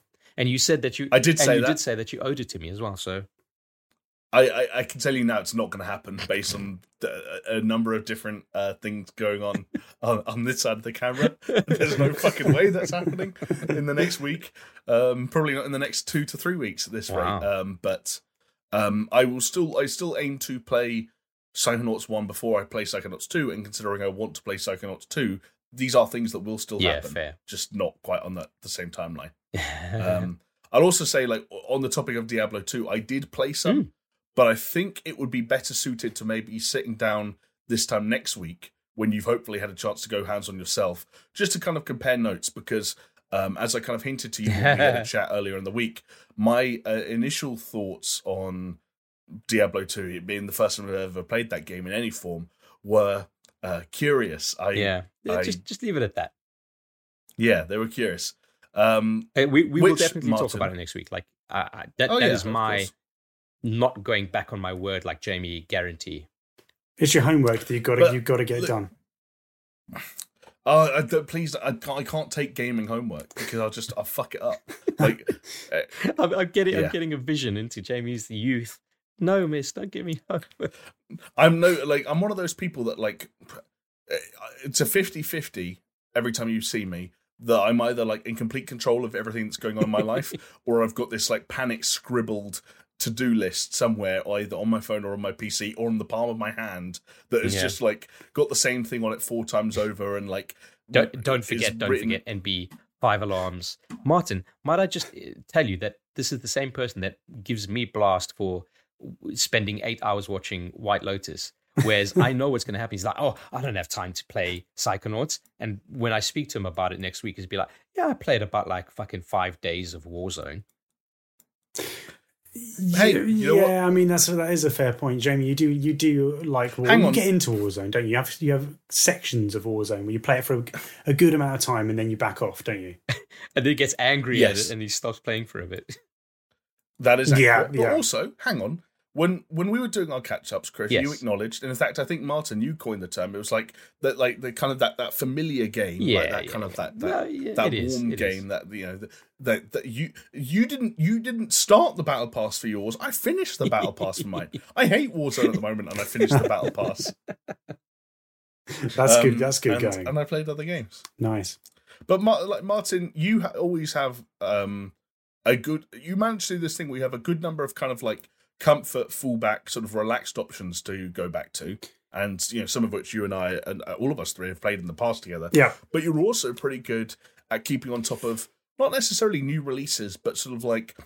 T- t- taking little sort of like p- parts of the back catalogue That's that, it. um, Yeah. that you might have missed over the years and, and, and tapping into them, right? Yeah, so I, I tend to pick pick games that are that are of, of interest to me. So I find that with, with all the new releases, it's exciting, but you could you could end up picking something that actually is a, a bit crap, and you spent you know seventy dollars on it. So what I like to do is to, to go back and have a look at games which I might have missed that I can pick up for a good deal. Because as you say, you know, being a frugal gamer, I like doing that, and um and just and uh, Frugal gamer. Frugal gamer, I love it. and just yeah so so this week I've I've had a bit of frustration actually a bit of frustration i'll, I'll get into it so i started playing vampire do you remember vampire or vampire Uh, v-a-m-p-y-r-e With a Y. with a y yeah exactly Hell yeah. and you know what I, got- I, I started playing the game and i was like i like this I like this, and, and I don't like the gameplay particularly. It's quite repetitive. It's not that. Uh, it's a bit clunky. The story, do I like the story? Well, it's intriguing, but the story's not even that that great either. Like it's a bit, it can take take it or leave it. The mm-hmm. graphics good? No, not really. And I've, I've really noticed that actually over the years, the one thing that I value more probably than anything else is the atmosphere of games. And something Yeah, about something about the atmosphere of the those cold London streets around the setting of World War One, you know, just after World War One. That atmosphere, the the uh, yeah, the old cobbled streets, the mist in the air, the fact that vampires could be roaming the streets, like that's that's what what is of interest to me.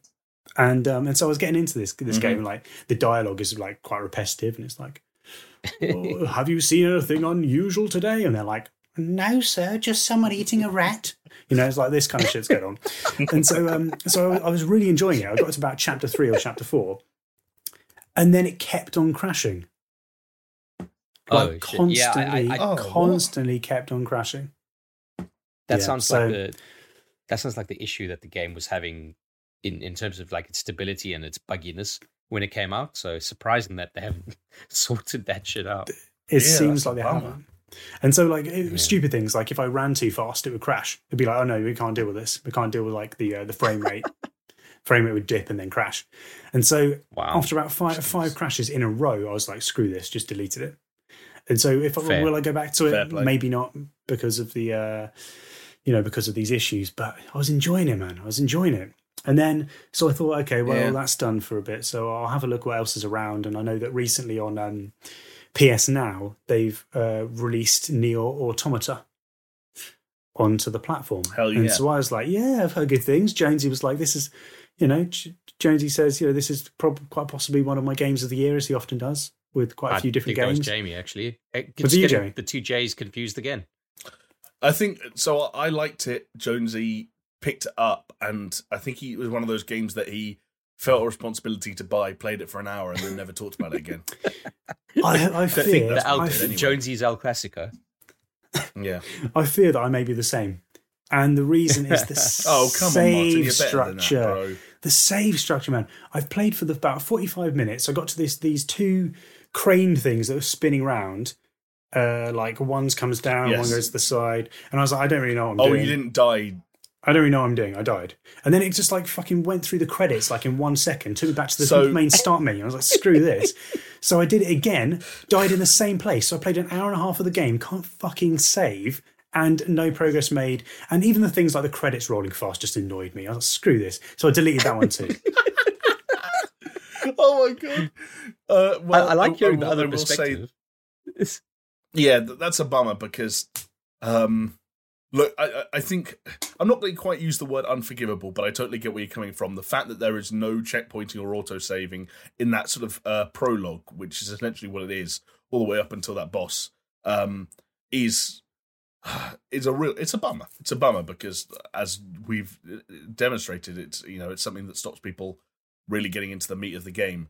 I think it's annoying because the more fun and fascinating discussions to be had around NieR Automata happen the deeper someone gets into that game. And it's like it's writing well, actually, no, I'm not gonna say that. It's quest design, um, and the, the kind of the ramp up of the combat and um like some of the visual elements of the game, they're the bits that are like a little bit rough around the edges. But it's the kind of the meat of the narrative and some of the character moments and some of the twists that are really where the the heart of that game is. But you need to spend the time to get Yeah. there, and I don't. I can't begrudge you, especially coming off the back of Vamp Vamp Vampire. Vampire. Um, the idea of games not respecting your time was probably a, a, a, a- yeah, it's, it's, topic at it's that- limited that at, the moment. My time is very limited right now, so I was just like, I'm tired. screw this.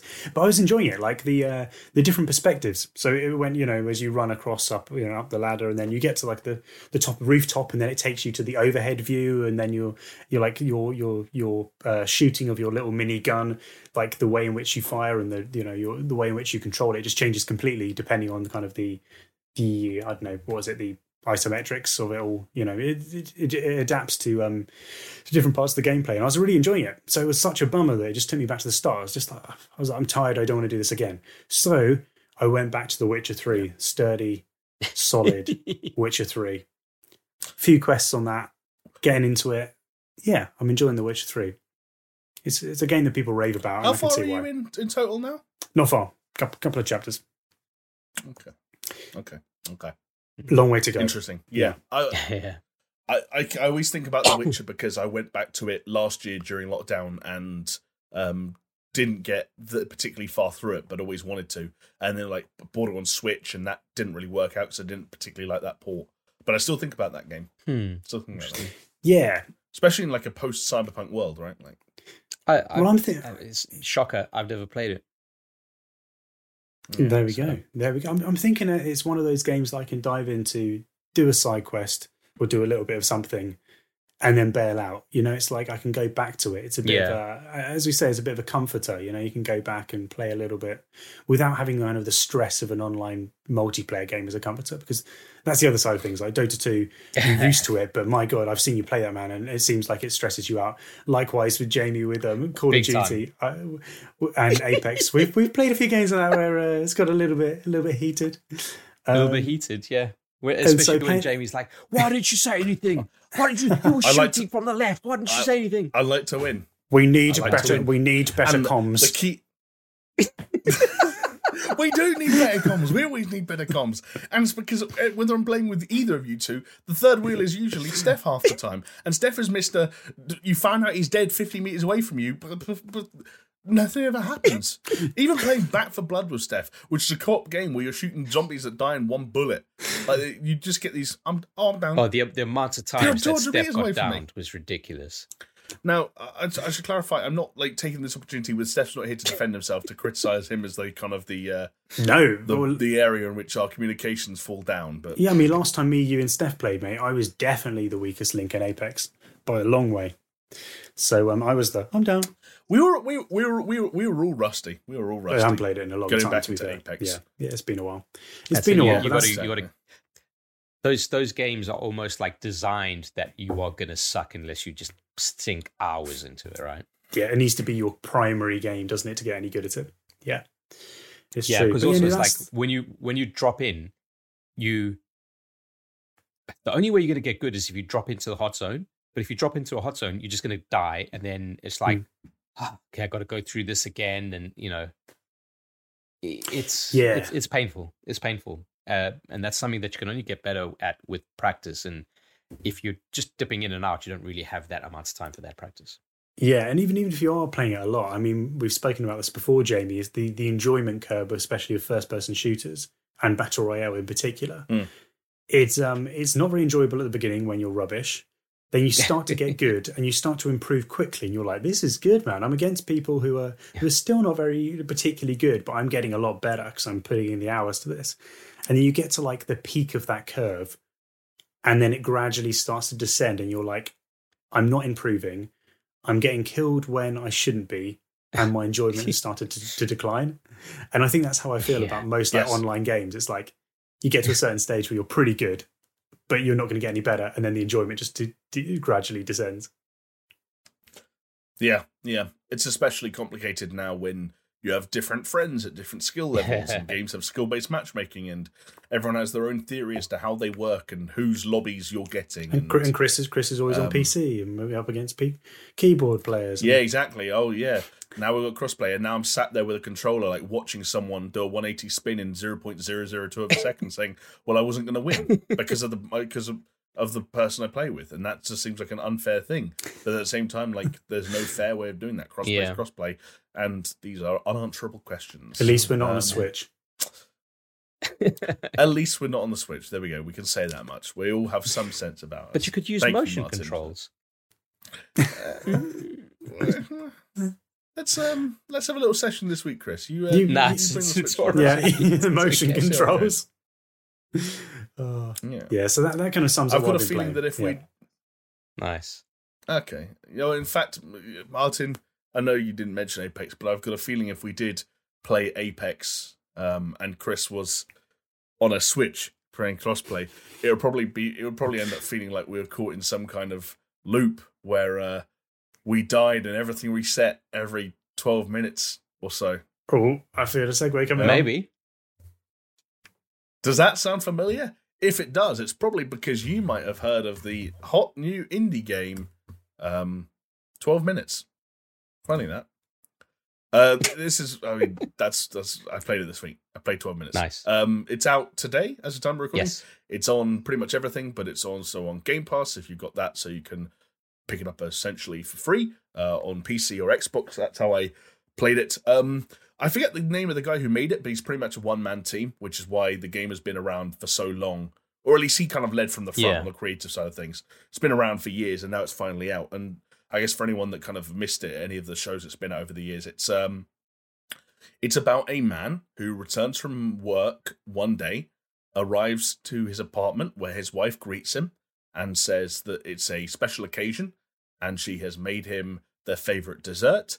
And they sit down and they are enjoying their dessert when there is an unwelcome knock at the door. And uh, a man who is claiming to be a police officer uh, walks in when you open the door, proceeds to arrest you both. I should say, none of this is spoilers because um, it, this is all in the trailers and stuff like that. And Yeah. funnily enough, all of this takes place in the first, you guessed it, 12 minutes. Um, uh, uh, some things transpire, something happens to your character, and you awake to essentially realize that you were caught in a 12 minute time loop that begins when you entered the apartment that night. Um, and Clever. uh, yes, and the whole game is set in the apartment. It's like a top-down view. Um, and so, like from what I understand, you never even leave the apartment. It's only like four rooms, so it's just kind of this really fascinating thing. For anyone that wonders how it plays, it's kind of like a point-and-click adventure. Um, where the animations have actually been compared to the animations in The Sims, and I found that to be like weirdly befitting. It's lots of kind of like moving to a certain point and then kind of snapping into a place and doing an animation. It's a little bit janky. S- Sims um, Murder Mystery. yeah. Um, but it is fully point and click in terms of like click on the mug, he walks over, picks it up, go to your inventory, drag the mug over to the sink, and he fills the mug with water Oh wow! Okay. and so on. and- It's and go to your inventory, and now there's a mug full of water in your inventory, and click and drag that onto the table. He puts onto the table, and so it is one of those. But obviously, it's surrounding this idea of okay, who's this visitor? What does he want? Why does he want it? Um, who's keeping secrets and who's telling porcupines? And how can you extract the truths using the what at first appear to be very limited, um, you know, rooms and items at your disposal? Um, and uh, I, I don't have those answers yet because I've played for about two hours, which any mathematicians out there, about 10 loops, um, uh, más o menos. Um, That's- but it, it's intriguing so far. I've had some jank, um, and there are a few points where, like, I've, as you can imagine, like, I've butted up against the kind of the extremes of, say, the dialogue system where there's might be a specific thing you want to communicate based on something you, the player, have learnt, but there might not be a way for Mm. the protagonist to properly articulate what you feel like you've learned and so that information ends up feeling redundant and there's a little bit of that classic uh um sort of point and click adventure style issue where you maybe get slightly out of sync with your protagonist in terms of where they're at in the story and where you're at in the Mhm. story um and how do you align those two things but if nothing else it's intriguing i've had a few sort of like reveals and i will also give a shout out to there's a lot of kind of like there's a lot of trial and error because as i said you know you've got this sort of like kitchen living room you've got the bedroom you've got the bathroom and that's basically it. yeah. um and so you're trying weird things with like the few household items you do find like can i, I this isn't a spoiler i'm just Hmm. going to say it up front because anyone's going to think it one of the things i did on one of the loops was I, I just said fuck it i walked in i picked the kitchen knife off the table and i just stabbed the wife immediately i Of just course killed her you did. because I well because but, Jeez. because but that's the kind of it, it's this interesting thing where you're like right like 12 minute loops are short and this game is all about like acquiring information and like reusing that information to progress further the next time and it's like what if she says something on her deathbed that becomes information i can reuse later on so uh, because full transparency i still haven't got to the point yet where at the beginning of the loop i can convince the wife i'm in a time loop i can't Ah. do that All yet. right. Yeah. I can see the threads where I like, might be able to convince her if I find certain bits of information, but I haven't got it yet. after the killing, what did you do for the next 11 and a half minutes?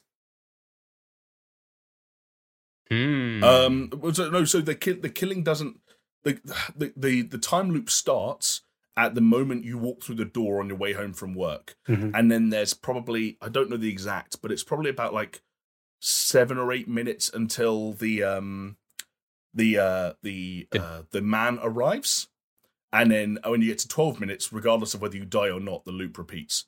So again, I don't know if this is this isn't really a spoiler, but I have had one loop where neither me nor the well, I, ha- I have had a loop that I didn't that didn't end from me dying. right. Yeah. Yeah.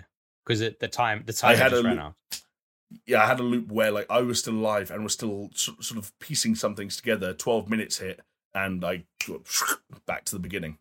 Let's see. Um, I'm intrigued. it's it's very intriguing. It's very Yeah, yeah, I I, wanna- I, want to pick I've that been- up. Yeah. I preloaded it and just gotta find the time, fellas. Too many Yeah. games, too Review- little time. reviews were pretty positive. Like there, were, I think GameSpot was a nine, IGN was an eight. Um, but there were also a few people who didn't like it quite so much. I think a lot of it depends on a whether or not you get stuck, and b whether or not you like the ending. That's what I've picked up so far. Um, so I guess we'll we'll feedback on that in the coming weeks. Yeah. Or in your case, maybe months. Well, and then uh, it- it's either months or it's like the next week, right? That's that's just how I operate. The, the two week, I the heard, two I heard extremes. it's like six hours long. Or I heard it's like six hours long. yeah. it that's could be years though. Could be years, couldn't it? I mean, how's how's It- it- Sekiro? you How's it's- it's- Sekiro it coming could be along? years. I, I I did say that I would go back to Sekiro now that I have a new monitor and I won't have any audio desync issues. But I will go back to Sekiro as soon as I finish Dark Souls. But I got to get back. How's to Dark Souls coming along? It's, it's coming along great. Thank you. it's I- coming. I, it's coming. the- Good, good. I, I beat what's widely regarded as the hardest boss. So Oh, sweet. Yeah. Nice, nice. you know, just but, Yeah. but because I'm streaming it as I'm playing it, and I'm not playing it when I'm not streaming it. It's kind of Yeah. since I've started my job, I haven't really had much time to stream. I think I've only streamed once since taken a hiatus since my birthday. Mm. Uh, but yeah, hoping to get back to it very soon. Thank you very much. Watch this space. Hell yeah. Anyway, um, the only other thing I'll quickly mention on the playing front was that a uh, Call of Duty Warzone live event took place today. It was called the Battle of Verdansk, and I won't bore people, or either of you two for that matter, too much with what actually happened, because essentially all it boiled down to was an armored train goes around the train tracks, and it's a PVE mode where you uh, are in a lobby of 32 players, so eight teams of four. Um, and you just shoot the shit out of this train until it all blows up, and it was actually kind of fun. it Um, sounds it. But it, wa- it actually, it actually kind of was. Um, I'm not going to lie, and that's not. I, I think they've done bad events before. I think this was one of their better ones. Yeah. But really, what this was actually for was that this was the in Warzone reveal of the much anticipated, long awaited Call of Duty Vanguard, Mm. which we've known about for months now, but being late August is probably the latest in a cycle yeah. we've ever actually officially got uh, information uh, on a Call of Duty title.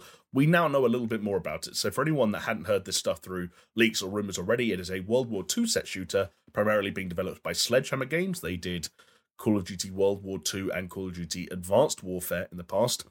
And it is coming out on November 5th. So um, any fears that they would like miss a year or it would be some weird delay, uh, they no can ways, be immediately buddy. put Uh, to bed. Bobby Kotick needs that money. Exactly. So um, there was a trailer. Um, we all our three have now watched that trailer, so I'll get your thoughts on it a bit. Um, but just to kind of give a bit of a, a premise or a backdrop to kind of what us three watched in that trailer for anyone that hasn't seen it themselves. As I said, it's World War II, but it seems to be this kind of, from what I have gathered thus far, a split between taking inspiration from real people and real events, um, but with a bit of a what if element. And I, from what I understand, the what if element comes under the banner of Project Phoenix, which is a fictional operation created by the remaining members of the Nazi Party to find a successor to Hitler. Little did they Hmm. know that he would actually be born 50 years later and his name would be Alex Jones. um, so essentially, uh, what do you do in retaliation? Look, no, I'm joking. I'm joking. Oh, we, Although which Alex Jones? If, no, if if jo- our Jonesy, if I, I'm jo- what I gotta say is if Jones if Jonesy is not invested in the the ideas and the principles that the Nazi Party uh, um uh, held true to their hearts, but if he was, Jonesy would be a charismatic leader. He's a charismatic I'd- guy, I'd, yeah, I'd, for I'd, sure. I'd agree with that. Yeah. That's the uh, so. If anything, I, what I was, I was really trying to compliment him, Jonesy. If you're listening, I hope you're not in some respects. now that I've said that, but really, what I was just I was just trying to, I was complimenting your leadership abilities and your charisma. You've got you're kind of like Adolf in that you've got the eyes. Like you just kind of fall. I fall under your gaze, and I would do things that I wouldn't ordinarily do just by looking at you. And I think that was sort of Hitler's trump card Uh. as well in some respects. like you just get lost in his eyes, um, and uh, he charms you. Uh, what a that's, you know, charmer. that there, there are te- honestly go and watch the testimonies live from the Hague. He charmed me. Um, That's what they said. In, So- in my defense, he did charm me. Yes, he, Yeah. That's- that's what- like I that's said, what defense was. charismatic. Yeah. Wow. Yeah. I like he, it. You know what? He, he had the gift of the gab. That's what I've always said about Adolf.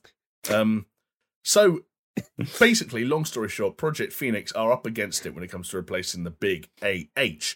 Um, but it doesn't mean you're not going to try and stop them, and you'll do so in the form of a special forces group made up of four individuals from different allied powers. That was kind of the, the trailer trying Yeah. to give a snapshot of these kind of different fronts the Eastern and Western fronts, Pacific and North Africa.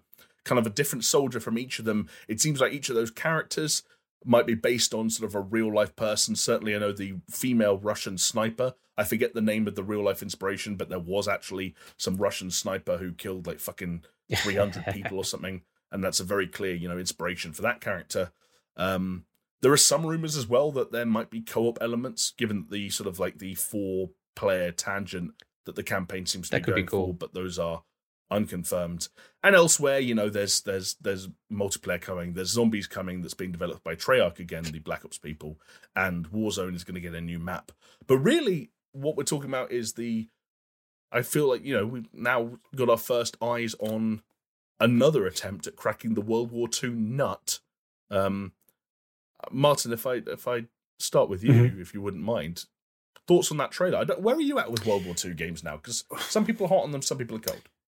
I generally I'm, I'm I'm pretty hot on them. I've always like I've always thought of Call, Call of Duty being a, a World War II franchise historically. You know, I was massively into the original Call of Duties, well, uh, well, Call of Duty One and Two on the PC, and um, and yeah, I play. I, I, I mean, know that it wasn't that long ago that I was playing even World at War. I was still playing online well Yeah. after that came out, and really, really So enjoyed that one. So yeah, great, great game. And then World War Two as well. Played played through that. So I, I don't mind it being World War Two. I know there is a bit of fatigue, but quite honestly, what better scenarios are there to uh, to attack than than World War Two? Is it, you know is is the perfect setting? You're going to go modern or you're going to go World War Two?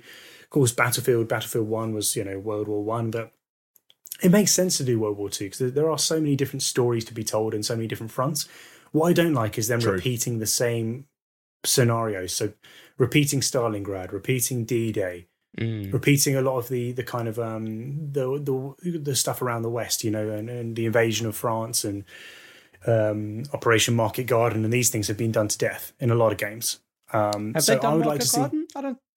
they They did done it Market in Garden as a- as a mission, main- did they they did it in um uh frontline frontline didn't they Oh, Market Garden. fuck, okay. Medal of- uh, uh, medal of honor Yeah. i think they did that but these things Yeah, I guess that's the other thing that's easy to forget, right? Is that if you include Medal of Honor and Brothers in Arms in the mix, then World War It's Two covered. has been done used to be the only thing people did, right? Yeah, Exactly. Yeah, So I'd like to see some, uh, you know, some more unique storytelling in there, and some maybe some of the the battles that haven't been covered so much, as opposed to it being largely the Western Front and then a little bit of Stalingrad. You know, so I'm happy with it. I just hope that it's uh, a slightly different take. But I enjoy the gunplay. I think that often the variety in weapons. I mean, you see the same weapons being brought up again and again, don't you? You've got your Lee Enfields, your your Garand rifles, and your K- KARs and stuff. They're the same weapons over and Oh, over again all you need is But the they- ping of an M1, baby. but they feel good, don't they? World War II guns in games, they feel good.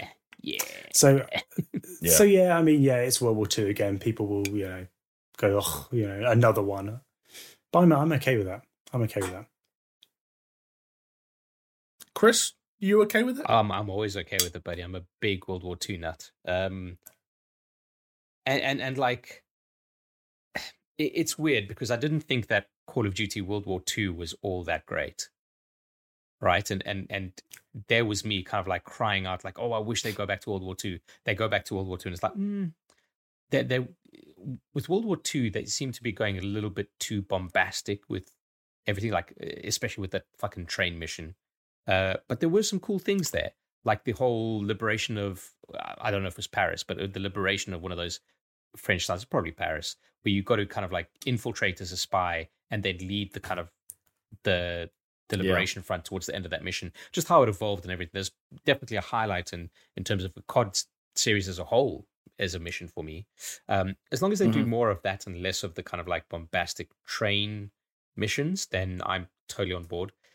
What I like about it is it does seem to be whether it's just the trailer kind of just trying to say like, hey, these are a team from the Eastern Front, the Western Front, Pacific, and North Africa. But if there are missions based on that, then that that really makes me kind of think of like Martin said, like World at War, where you were jumping around, even like uh, Call of Duty Two, where you were like going between the two fronts with the following different characters. Um, Yeah.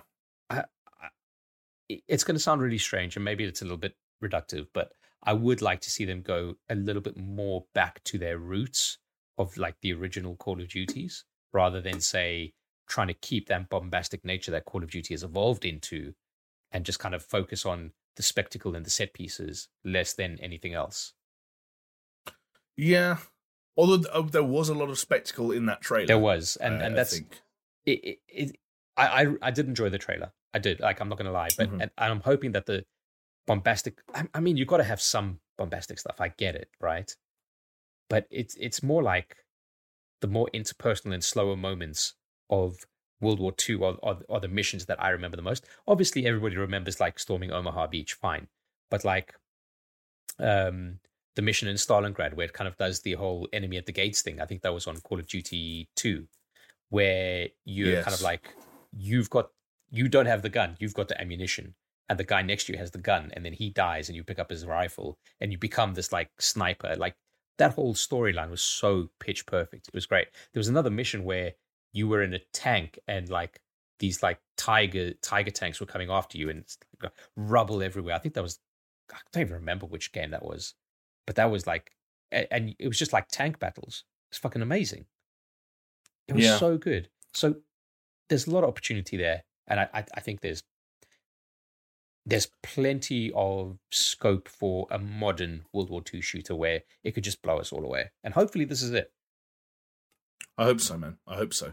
Be interesting to see if they can really capitalize on that next gen tech as yeah. well to kind of push Call of Duty in a new direction. And also, just to going back to kind of like what they have outlined with the story, like you both mentioned, whether it be Stalingrad or D Day or whatever, you both mentioned sort of like real life World War II events yeah. or battles or locations or like of, of interest that kind of stand out to you or that we've experienced in other games. Um, like Martin, for example, like to what extent does the possibility of a what if element where sort of like some kind of like perhaps slightly fictionalized or alternate history versions of World War II are being explored, does that interest you? Or is that one of those situations where actually this war was deep and complex and interesting enough that I don't need the this white writers room at Activision, you know, coming up with their own interpretation of what World War II was. Yeah, I mean, it has to be made clear, doesn't it, of what what's what's real and what isn't. I think in the, in the first place, so that you know, because let's be honest, when we look at Call of Duty, we're thinking the kids are playing this. And from a from a, from a fair, yes. you know, from a very resp- a responsibility to be, to betray the. I mean, it's it's a game, isn't it? You're not you're not going to be one bloke shooting 500 people uh, you know, in a, in a five hour campaign. It's not it's just not going to happen. Um, but uh, yeah, uh, historical accuracy is important, but at the same time, you know, you're you're whenever you're entering a Call of Duty game, you're kind of treading a fine line there, regardless. So as, as long as it's yeah. made clear, I think, as long as it's made clear. But the why the why stuff, right. you just look at look at alternate history YouTube channels, and there's tons of people doing it, and they're really really popular. So I've no doubt that that kind of side of things of yeah. what would happen if this had happened will be incredibly popular. But that that also scares me at the same kind of token, because does that then give them carte blanche to say, oh, you know, all, of a sudden you get like a fucking Wolfenstein scenario, which is great in a Wolfenstein game, but like do, do, you know what I mean? Like all of a sudden, there's like someone who's going to come up to be Hitler's number one, and it's almost like he's going to twirl his moustache and he's going to wear a monocle, and it could go that Just, way. I'm not saying it will, but yeah, I know. As long as long as between the next Wolfenstein game, presuming there is one, and I mean, we're not going to get this in Vanguard, but I just I want the opportunity to at least kill Hitler in one of these games sometime soon. Like again, one of the, a game needs to step up to the oche and be like, you can kill Hitler in. Yeah. Oh, you can. Even if whoa, whoa, whoa, whoa, whoa, whoa, whoa, We've already killed Hitler. Do you remember Sniper the game? Elite. Sniper, Sniper Elite? Elite Two, wasn't it? Or three? One yeah. of the, one of those. I think probably. I think they. I think they've squeezed them into. Yeah, we, we did. Yeah. We did it on. Like, I'm sure it was Sniper Elite Three, uh, and we did it on. I, I, think it might have even been four. Yeah, as well. I think you're maybe right. All, maybe you're right. Maybe all of them. Yeah, we did. Le- we did. but let's it, like, play on like ATG, some, and we, it was like a was, weird, like separate. Yeah. Sorry, uh, we did it on ATG as a let's play, and the whole thing was we tasked Jonesy with uh, shooting Hitler's nuts off. Yes, nice. fun, fun, fun game. I, I think we succeeded. We did, yeah. Yeah. Good times, simpler. I mean, times. Jonesy would hide in a bush um, and throw a grenade in a sniper game, but you know that's that's Jonesy. He's got his own interpretation of the word stealth, and that's fine. you know, that's what the English language is all about: interpretation. Um, but yeah, this is this is going to be an interesting one. I, I think what's cool is that like, um, even though this news cycle is coming around a little bit late in the year compared to what we're used to, they're saying a lot of the right things. Yeah I think we're probably going to see some campaign gameplay sooner rather than later. Obviously, we got Gamescom this time next week at the time of recording, more or less, give or take a day or two. Yeah. Um, and they've already teased sort of like some snippets of multiplayer footage coming out soon. Obviously, Zombies is for those who like it in safe hands uh, with Treyarch, yeah. and um, I think anti cheat and a new map coming to Warzone is kind of the two things that are at the top of the list that Warzone players have been yeah, asking you for. See, so, will YouTube I, I, I, think that's probably for us outside of our bubble. That's probably the biggest headline. Yeah, I feel like that's going to get some track. Well, I mean, you two have both uh, played more than your fair share of Warzone over the well, technically over over a year now. Um, but I was going to say over the months. A new map, considering that Verdansk 84 wasn't really a new map. um, and also the promise of Vanguard integration, meaning that some of your favorite World War II weapons will now be in Warzone. That going to get you back in? Yeah, Like, I know, yeah. I'm- Martin, I know you were still on and off with it till fairly recently, but Yeah, I mean, I'm always I'm always happy to, to jump in. It's always it's about who's uh who's on, who's playing, and you know if people are still enjoying it. That's the main thing. But definitely a new a new map. If there was a map that was centered around World War Two, uh, you know, you know World War Two in general, yeah. but you know around that kind of I theme, believe that's that'd the be that'd be that'd be great. I would love that because because look, to be frank, like if you look at previous games, there hasn't been anything like that. A lot of the time, it's been quite quite small sandboxy levels, hasn't it, for multiplayer? Um, Yeah. kind of Yeah, has there Be nice ever to have something been a bit more World War II expansive. battle royale? Has there ever been Bat- Battle Battlefield Royale V 2 or five? I guess. Yeah, true. Battlefield 5 Yeah. had Battle Royale, but like Battlefield 5's map never screamed World War II. I don't, I yeah, don't know. it, it just- didn't really. It wasn't it meant to be set in Greece or something. But I don't think it was. Although. I guess the the other thing with War- Warzone that you need to bear in mind though is that even if the map ends up being World War II inspired, which I believe might be the case, people will still be running around in like clown outfits with purple guns. From yeah, the yeah, day it's different. because they integrate everything together. exactly. Yeah. it's very true. I mean, Battlefield Which is Five. kinda One, the one thing, yeah, one the one thing I really did like about that game. I mean, the single player was pretty crap in terms of it was trying to it was trying to tell stories. It was like stories from the front or something. It was called something really cliched, but it was still like really um, over the top and overly like sentimental. But there was no background to any of the characters really, so it just felt really hollow and not very good. yeah, But what I did like was the fact that they focused on fronts that you didn't necessarily see much of. So they focused on a mission in Norway, which not Yeah, that many uh, that was cool. games have many games have done that. Was that was that the one with skiing in it? Yeah, Like you're you're you're the you're a young girl Yeah. that's like skiing at the beginning of it. that's the one. And people were kicking off because it was like, "There's no women Yeah. in wars." Yeah, it was that one, wasn't it? and then there was uh, uh, some uh, French African soldiers as well, which was kind of interesting. Like some a few different takes there, which was Right. which was nice. And I'd really like to see that in a Call of Duty game, but just done well. Well, we will find out whether or not they have managed to live up to that task in uh, just shy of three months as we kind Not of bad. continue to roll into the business end of the year. Um, and another thing that people are looking forward to in the business end of the year, uh, the fall window, as some of our American summers might call it, amongst all the new releases and sequels and hot new titles, is actually an update to an existing game. Um, I'm of course talking about the infamous Cyberpunk 2077, which is get this going to be celebrating its uh, one year anniversary, its birthday in an I don't know like less than four months. it's mad. I don't know. Yeah. Um, but uh, before we got to, you know, we still don't know anything about sort of next gen patches or next gen versions or anything like that. That's what people are expecting before the end of the year. But in the meantime, patches have continued to come. And this week, uh, we got news on the latest big patch. In fact, the biggest patch to date, in their own words, which was patch 1.3, which is now out, as my understanding, on all platforms.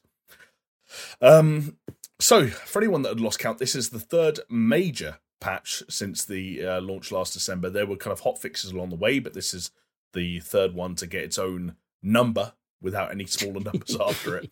And um, they did a little live stream to kind of go along with it, which I watched, and they made it pretty clear that um, the focus it's still, in the meantime, uh, on bug fixes.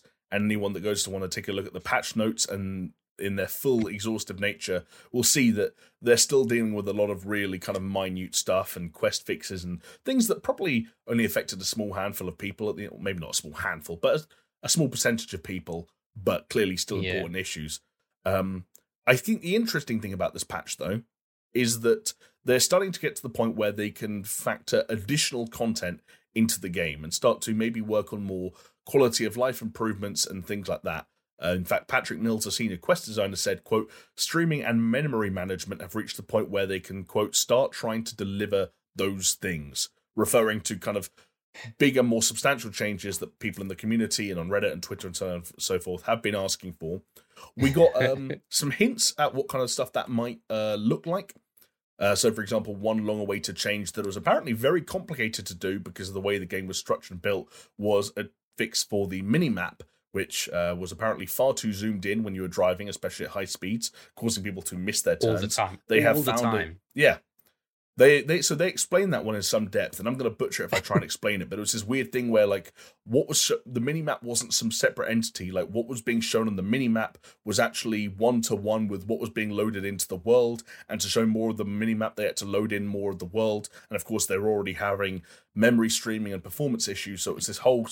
But these are the things they're giving this off the off the this impression when you listen to it from the horse's mouth when you listen to these guys talk about their game that they're almost having to unravel ways in which the game was made to then, then go back and fix issues and add new things. And speaking of new additions, we've had the first batch of three pieces of small DLCs, as they call them, although they do amount to very minor sort of essentially cosmetic additions. Uh, there are now two new jackets, one new vehicle, and a new look, a new outfit for the character Johnny Silverhand waiting for you in patch 1.3. That's Yeah. all you So- know, wrapped some, up as part of some of them are tied DLC, to kind is of it? points that. You, well, it's it's DLC exactly. like how The Witcher Three had DLC, which was just like a beard for Geralt. So Yeah, and that that's that's a very CD Projekt Red thing. I feel like to be like DLCs are these small things that we give you for free. Expansions are the big Yeah. things that cost Mhm. money. And for anyone again that didn't watch the stream, they did mention the expansion. Uh, there was a senior quest designer and a senior level designer both on the stream, and they both said that they were actively working on the first expansion for Cyberpunk. So, you know, for anyone that was wondering, you know, what the future was, it's still not crystal clear. But what is clear to me, for however you received the patch and whatever you wanted the game to be uh, at this point in development, or this post release, I should say, um, they're working on it. Fixes are still being made. The patch notes are still exhaustive. Uh, the DLCs are minor, but they're starting to roll Yeah. in. And I hope I am not going to have egg on my face when I say that I kind of take them at face value when they talk about things like um, um, memory management or streaming me- memory and stuff like that. Uh, in terms of like things that inhibited their ability to make the kind of changes that people really wanted to see early on.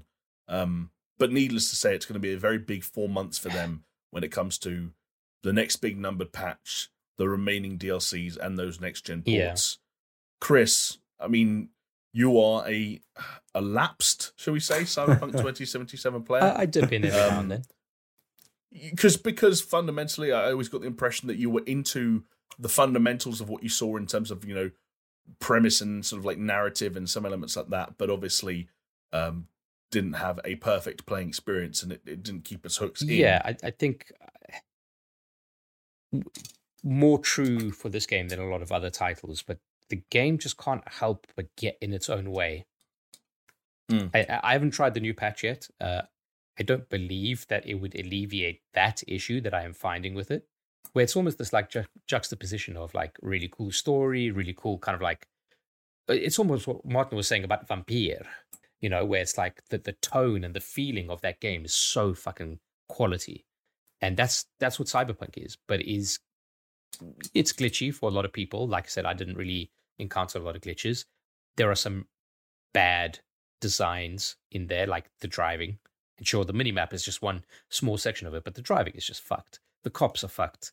You know, like the yeah, I don't know. It, it's a game that I would really like to see succeed, and I'd really like to see them turn around. Uh, will I go back into it? Absolutely, yeah, for sure.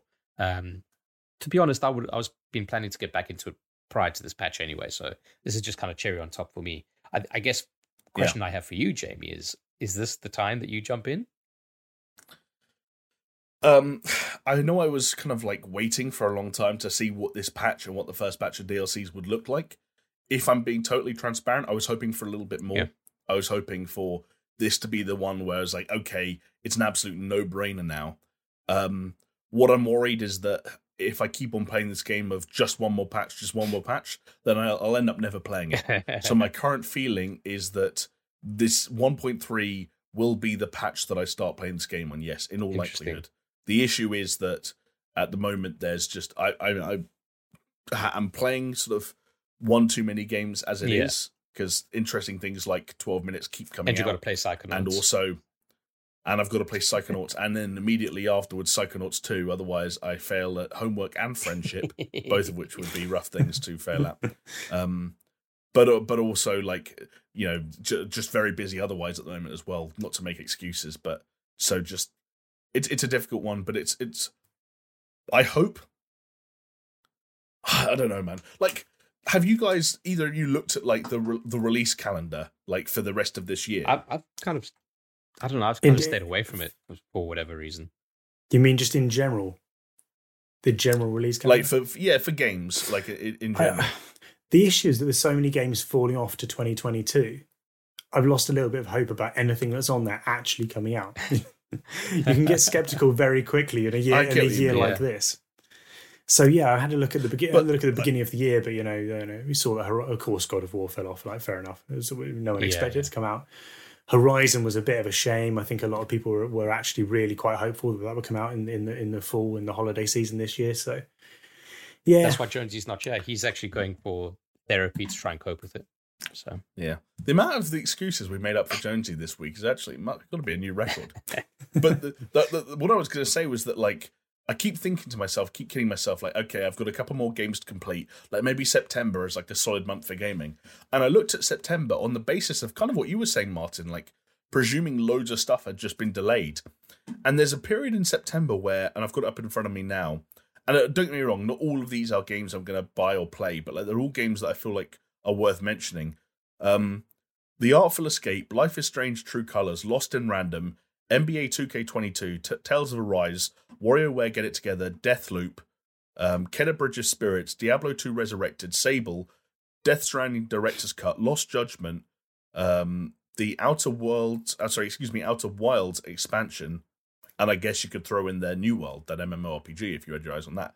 Like, that, that's a half decent list it's of a games pretty stacked month. they all come out they all come out within like two to three weeks of each other every game i just said Yeah. there and that's yeah, september it's, it's Yeah. and don't get Yeah. me wrong like september's kind of stacked because november for example is rubbish november's kind of but then like Yeah. immediately you roll into october and it's like fifa monkey ball far cry far cry metroid Back 4 Blood battlefield guardians of the galaxy age of empires riders republic like call of duty forza gta pokemon dying light like it just keeps there's still like, a lot going on. there is yeah. there are a lot yeah like the next three months there are some huge huge huge games and i'm just like i really want to play cyberpunk but that's a big game to start It- playing it is. in It and amongst new releases Yeah, it's, It's a big true. ask. like especially if, martin especially I, I know it might s- So especially if there's a potential Sorry. to be issues there too. You're like, do I really want to go into this? And then Right. find that down the line, 20 hours down the line, there could be an issue, a game breaking bug.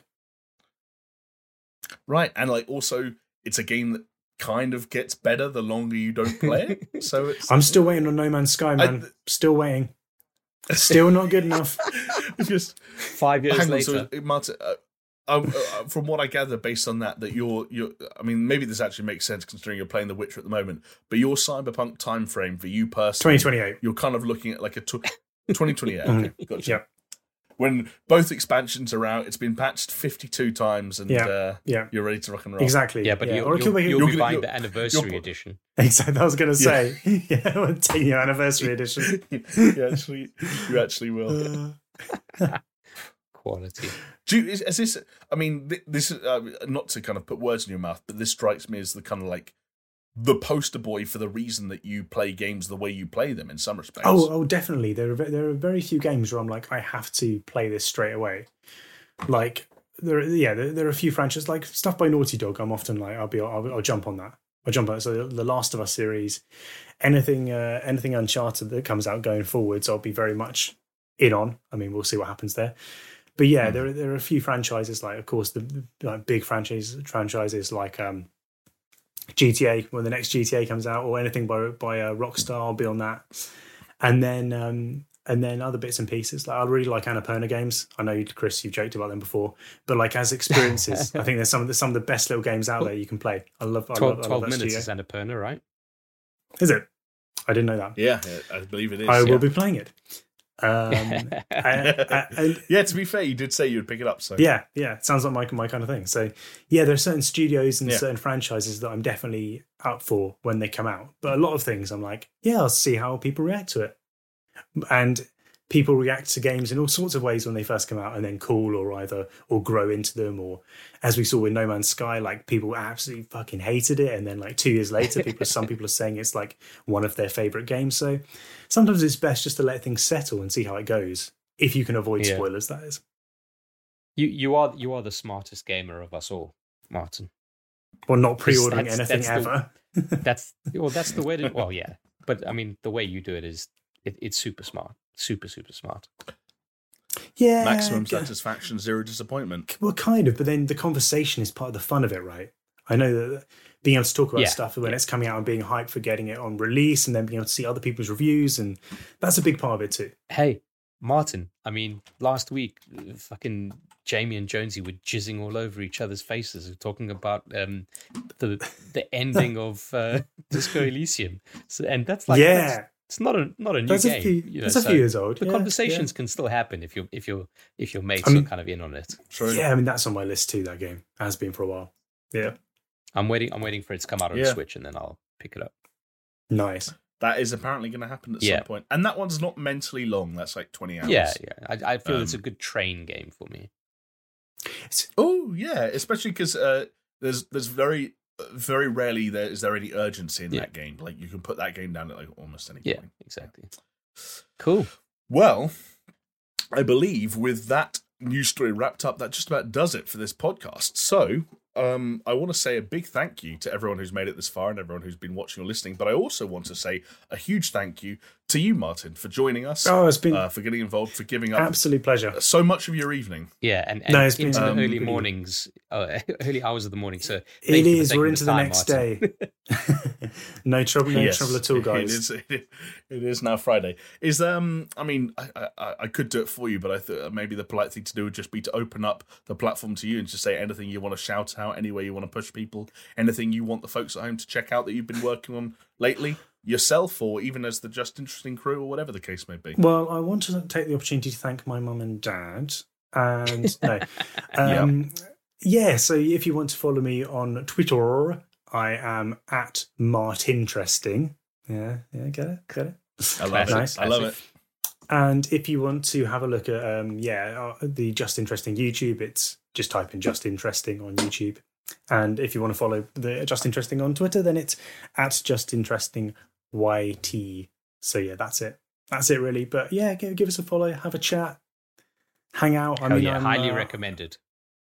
highly, highly Yes. recommended. Yeah, very- thank you, thank you. Highly recommended. Definitely. And um, yeah, I, Everywhere that um, you can usually find me in the in the Twitch uh, comments for some of these guys too. So check out Chris's uh, Hot Panic on Twitch, and, and I'll be there as well. So yeah, but thank Hell you yeah. so much for Very thank you so much, and yes, and the reciprocation is there too. Please do come back onto uh, Just Interesting, please. Hey, you let us know that you let us know when, and we'll do it.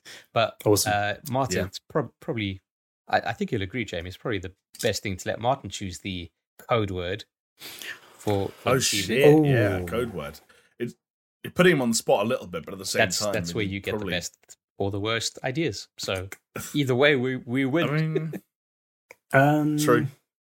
What have we discussed that could be I'm actually can I s- can I say a few things?